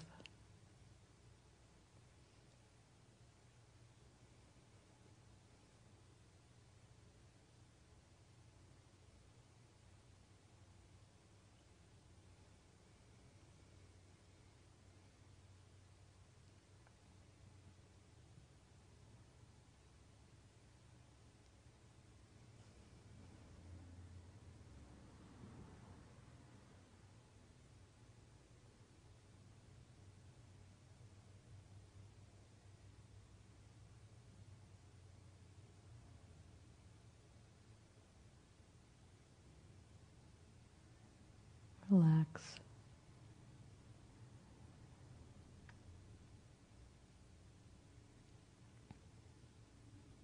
How does happiness express itself?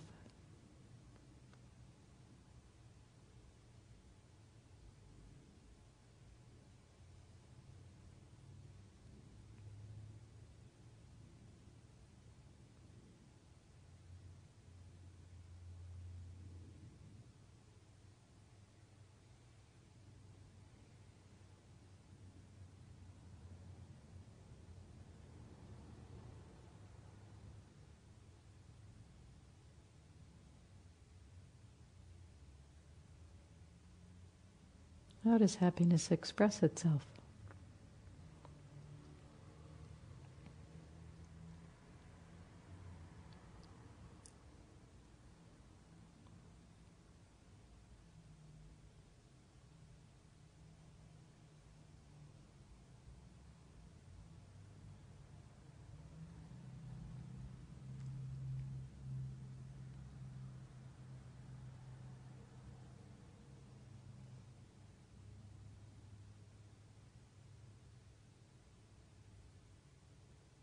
How might I incline towards happiness?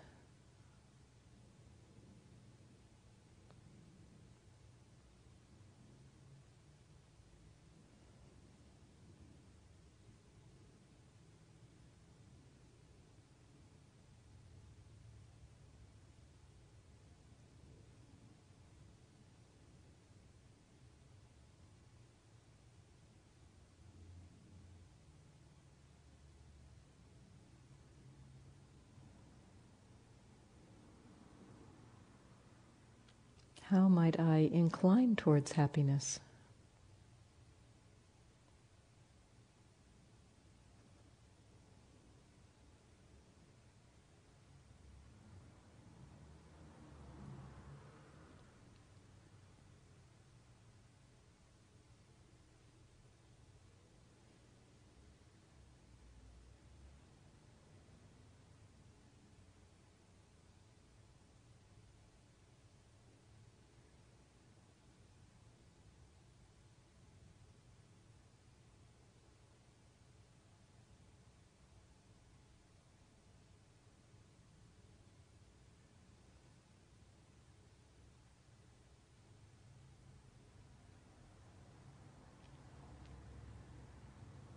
Happiness.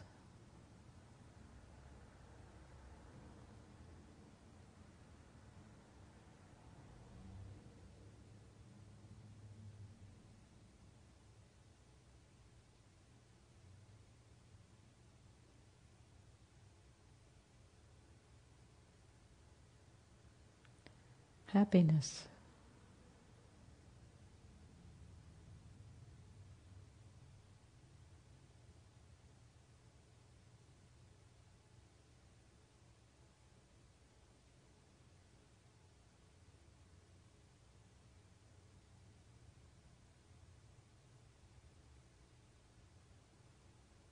Happiness.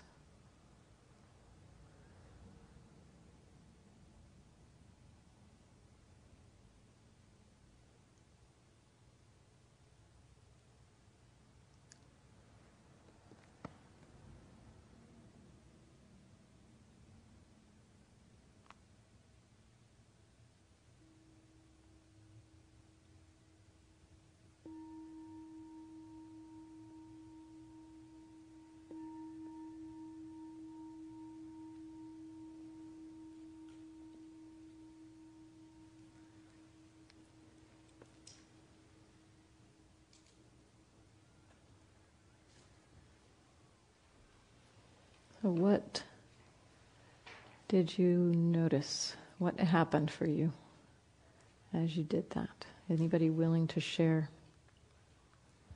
about this?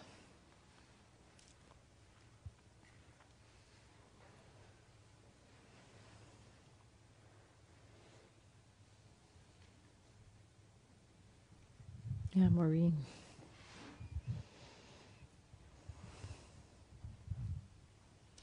When we've done this exercise before, sometimes there isn't a hook. It's almost as if you dangle a bait down and it's not something that I, there's no edges to grasp on. It's a very neutral thing for me. And it's like sort of like a, mm, like a grunt in response. You know, I don't get much. So you always feel like, oh, nothing happened there, you know.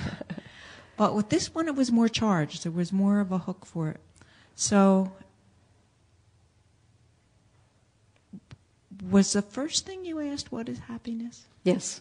Okay, within the first couple of, of iterations of that type of thing, I got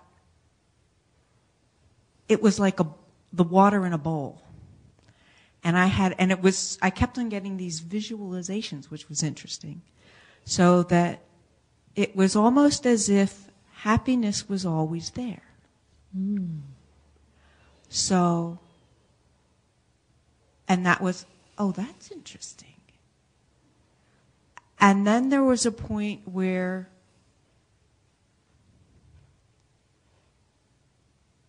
what were the ones, the words that you used when you were uh, talking about um,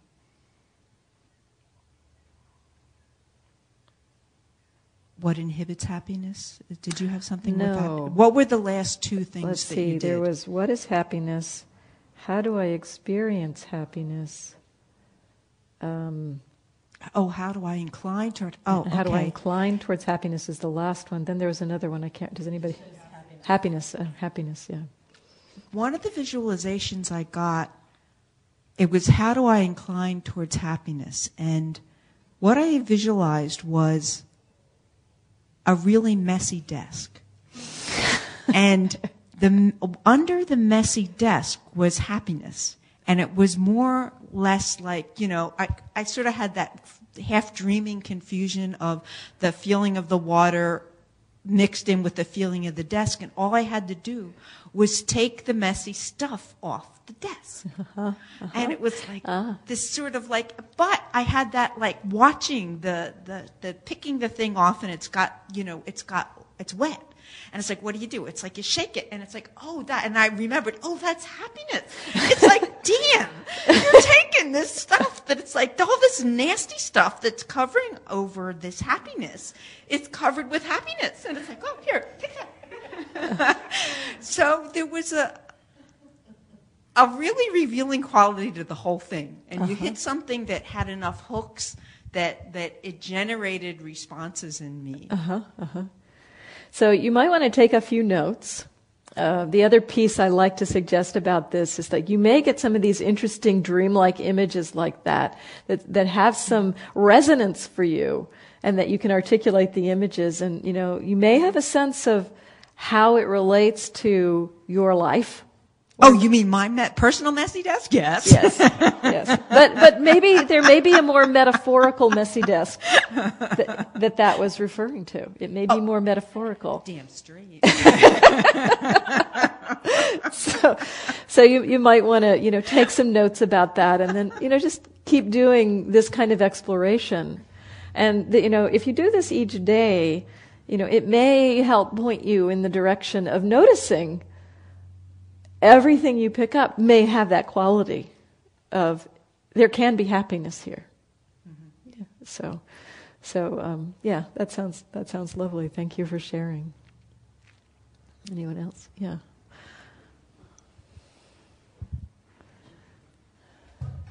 Oops.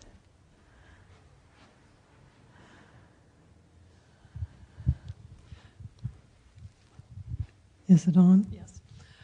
So, with the question, how do you incline towards happiness?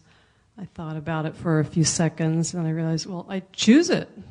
Just choose to be happy. It's like that, that sort of that phrase, you know, is the glass half empty or half full? It's all the, you know, it's the prism that I choose to see it through. That's a beautiful recollection, a beautiful insight. Yeah, thank you. Sue.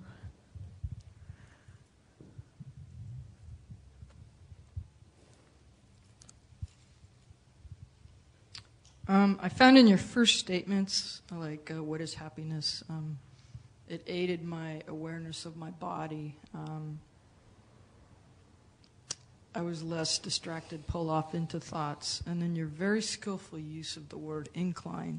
I don't know if you did this on purpose, but when you first stated that, you said, How do I incline? And you paused. And I looked at that word literally um, as incline up. And then as you finished your sentence, How do I include, incline towards happiness?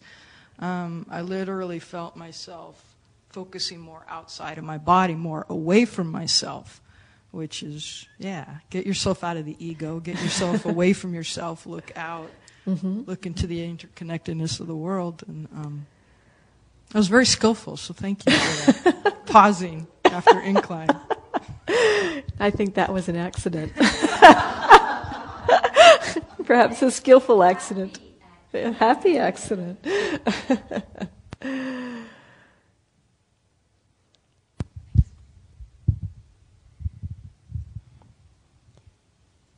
I had an image of butterfly in um, in uh, when you mentioned the question, I don't know which, and then I feel um, happy when I feel gratitude, Mm-hmm.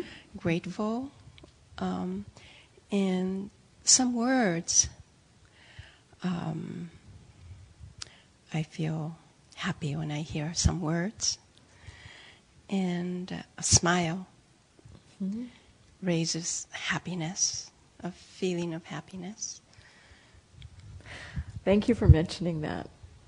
That uh, that's a great trick. That um, just now, and just settle into your body. Just feel your body. Check into your body. Notice what's happening.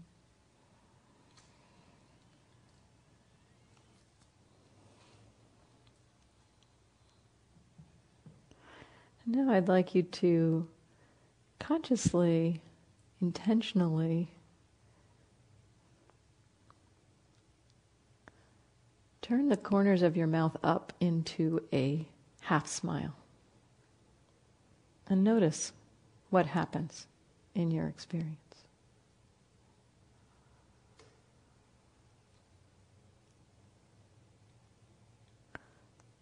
So, what happened?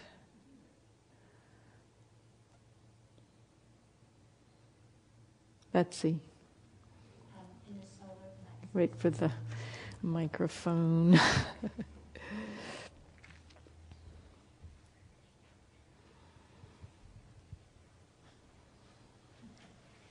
I noticed a spaciousness open up in the solar plexus area.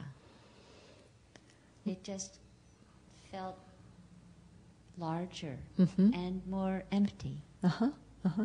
What What was the um, emotional feeling of that, or was there an emotional A, feeling? a light-heartedness. Lightheartedness. Okay. Uh huh. and yet the heart was lower, if you Mm. will. Physically, it was it was beneath where I identify my heart Mm. as being, Mhm. Mhm. but a, but an openness. Thank you. Anyone else? What happened? Yeah. It was like invitation to step into happiness. Yes. Uh huh. Uh huh. Anyone else? Yeah, Bill.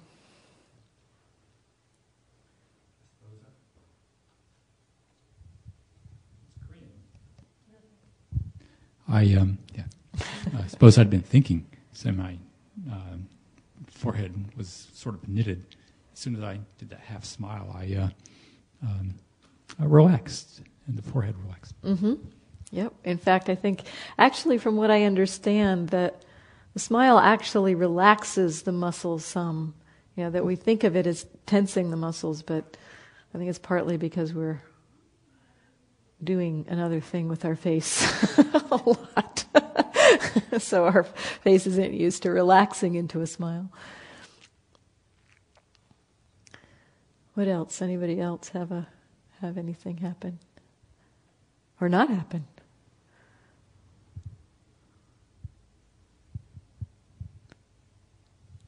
Yeah, Lauren. in the first exercise with the reflections, um, I was surprised that I didn't really feel much resonance with most of the questions. And um, I think I was sort of trying a little too hard, trying to sort of say, well, no, what is the answer that I would give here? And, and you asked, um, how do I recognize happiness? And all of a sudden it was like, oh, that's it. and, I, and then again, you know, then it happened again. It was sort of like, well, well, what words would I give this? How would I describe this? And then it sort of went away. And you asked it again, and I just sort of relaxed into it and just sort of let it be there and let it grow. And it's like, I don't know how I'd say it, but this is it. You know, it's Uh-huh. just just being able to recognize it. Uh-huh. And it was the only question of the four, or the only statement of the four that um, That really that resonated. Mhm. It was really it was really kind of nice, just sort of not digging, not trying to have an answer, just Uh-huh. tr- just it just was there. It was really kind of nice. Yeah, and this this technique of reflective practice, as Lauren mentioned, you know, sometimes it you may not get much, and that's fine. You don't have to try to get anything to happen. Just notice what happens. Um, some days there'll be more resonance, other days um, there won't. And it might be that changing the question or changing the phrasing will help. So that's why I offered several phrases um, to, to kind of see whether ones would connect. So if you find one that resonates on a particular day, you can ask yourself that question several times, Just quite a few times. You know, you might ask it five or six times, even longer, more in the meditation. You can also just use the word happiness to reflect on happiness, just dropping that word in and see what happens around it. So yeah, sometimes you may not get much resonance, and that's that's that's not a problem, you know. Just and and two, this is a practice, so it takes some practice. um, so yeah, don't don't worry if you're not noticing much at first, but it, it's a very helpful tool to explore themes that we want to think about, but use the intuition and the knowledge that comes from a quiet mind. So this, this can be used in many, many different circumstances. This tool can be used in many, many different circumstances in our daily lives. If we're having difficulty choosing or, or making a decision about something, we can use that question and see what bubbles up around, around the various uh, thoughts of the decisions one way or the other. You can, you, it's a very powerful tool to help us touch into the more intuitive aspect that arises in meditation and apply that to content, apply it to a theme that we want to reflect on. Not to think about it, again, not to think about it, but really to just trust whatever bubbles up as being the thing to notice at that moment. And it may seem like it's completely unrelated, you know, just some image bubbles up and it's like, what does that have to do with anything? Just make a note of that image. And over time, there may be some resonance that you understand how that image connects with the theme. Our minds work in very mysterious ways. So, you know, we may not necessarily, we, we, if we're in a, a quiet place like that, we can get very dreamlike images that may not be too sensi- sensical. They may not seem so like they have make so much sense. So, just kind of make notes of them and and over time sit with those images and see see what happens. Anybody anybody else have any experience around the the um, either the the questions or the turning the mouth into a half smile that they'd be interested in reporting? Meryl, yeah.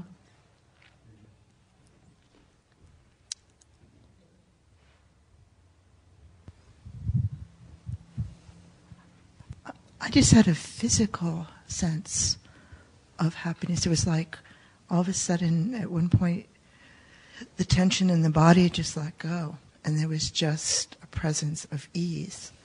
And I, I, I sense throughout that that's happiness, mm-hmm. that sense of not tightening, not clinging, just relaxed. That's beautiful. Yeah, it's a you know just exploring what is it what is the feeling of happiness? Now, the trick of smiling is one you might play with too throughout your your week, your day. Um, there's actually research done on this that um, two scientists, a neuroscientist and a, a researcher on emotions, were doing some research on emotions in the brain. And they had people hooked up to electrodes and or you know trying to understand what the various patterns of brain patterns of different emotions were. And they discovered that if people actually put their mouth into a smile intentionally that it's like it was a mechanism that turned happiness on in the brain. That actually that it's not only a responsive feature you know when we're happy we smile but it can also generate the feeling of happiness that's the seems to be something about the way our our body is designed to do that. So you might play with that. You know, um, let yourself smile now and then. see, see what happens. Yeah. Oh, okay. And the contemplation and happiness, I what I was more um, in touch with is is more the depth of the um, relaxation and the depth of just stillness that came to me. i came quite tired from work, and um, I was really surprised that within this um, short amount of time, I, I, I felt this deep stillness that came to me. But every time I would hear um, a question, and I would, my mind would just more cue into happiness more than anything else, just the word. And I would feel um, sensations in the body. That's where it was most prominent. Sensations in the body, and it was um, as if it w- my body were an energy field, perhaps like a sky, and I would have sensations of stars. Mm. It's just like a starry night, basically, in my body. Mm-hmm. And so, um, um, and then one of the questions genera- generated, they answered me in, um, or how do you find happiness, or something like that, where my brain came with the idea in the moment. You know, it was Mm. just sort of like in a sp- spontaneous. Um, uh, the other part, there was a part, you know, uh, when I when I heard the word relaxed, I felt fear, and it was more fear of getting involved in the mind, answering the questions in a cognitive um, kind of way, rather than being in the body and just letting them resonate and drop in, Mhm. rather than. So I felt this uh, tinge of fear about my mind getting caught up in answering it in a cognitive process, which Mm. was, ex- you know, what we in some ways the recommendations were not to go there. Yeah, So there uh-huh. was that fear. Um, what happens with this, the exercise of the smile, is that for the first time I was aware of the solar plexus, and um, I've never had that sensation. Most of my body sensations, you know, are on the heart or the the throat area. And for the first time, it came to, to the solar plexus, and it was a very strong sensation. It wasn't quite pain, but I um, it's just this concentrated energy Mm. that I've Hmm. never really. Uh, so as if something opened, or my awareness of, of this area opened. Mhm. So I thought that was, but there was something just very light energy, Mhm. you know, it, that is uplifting, but very gentle, very very subtle. Mm-hmm. Kind a of. beautiful description. You describe your experience very clearly. Mhm. Yeah. yeah, Thank you.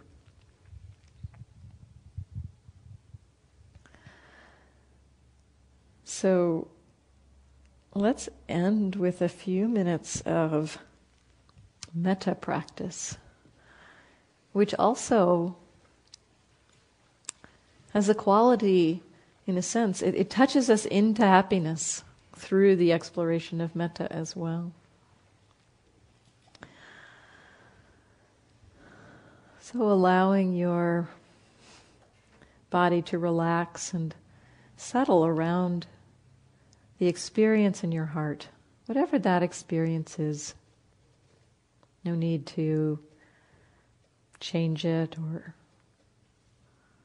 try to make it anything in particular. Just noticing how your heart feels right now. Just that area. And maybe taking a few breaths through that area of your heart.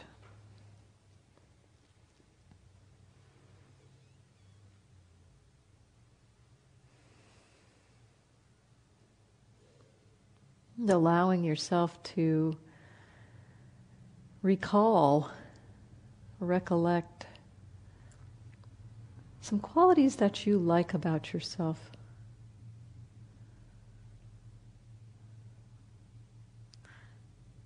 And if you are having trouble thinking of some, I'll give you some. You have the interest in understanding your mind, in connecting to others with mindful attention. You are here with the interest in touching the world through mindfulness, opening your heart to your experience.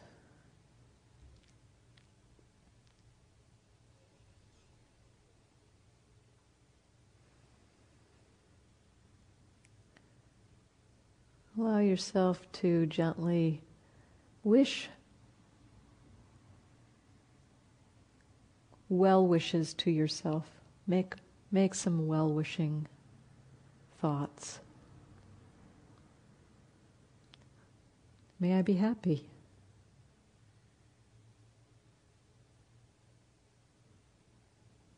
May I be healthy.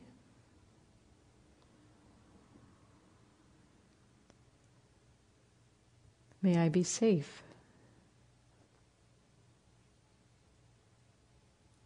May I live with ease.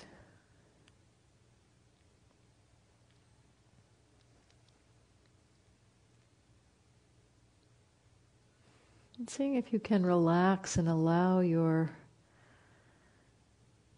heart to open to wish everyone in the room well including yourself.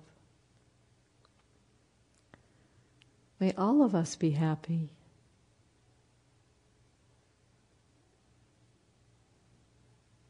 May all of us be healthy.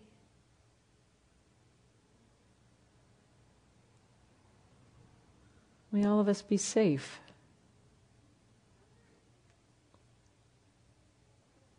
May all of us be at ease.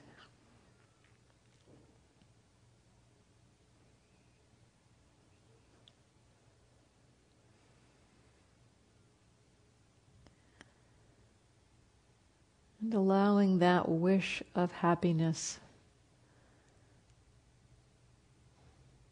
to touch all beings.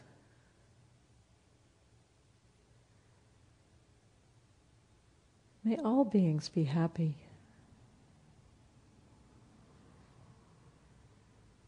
May all beings be healthy.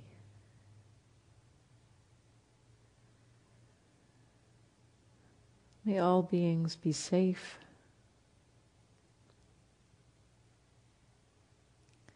May all beings live with ease. And we're going to make that reflection again and think about the fact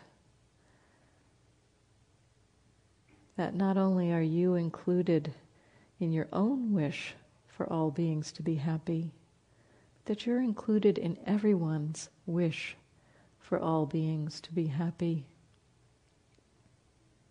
Seeing if you can open yourself and allow it to feel like a gentle rain of well wishing. May all beings be happy.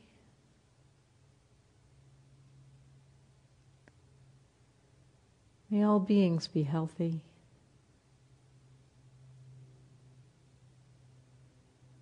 May all beings be safe.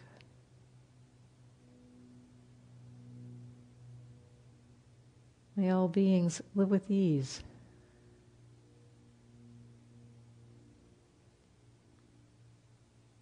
May all beings be free from suffering.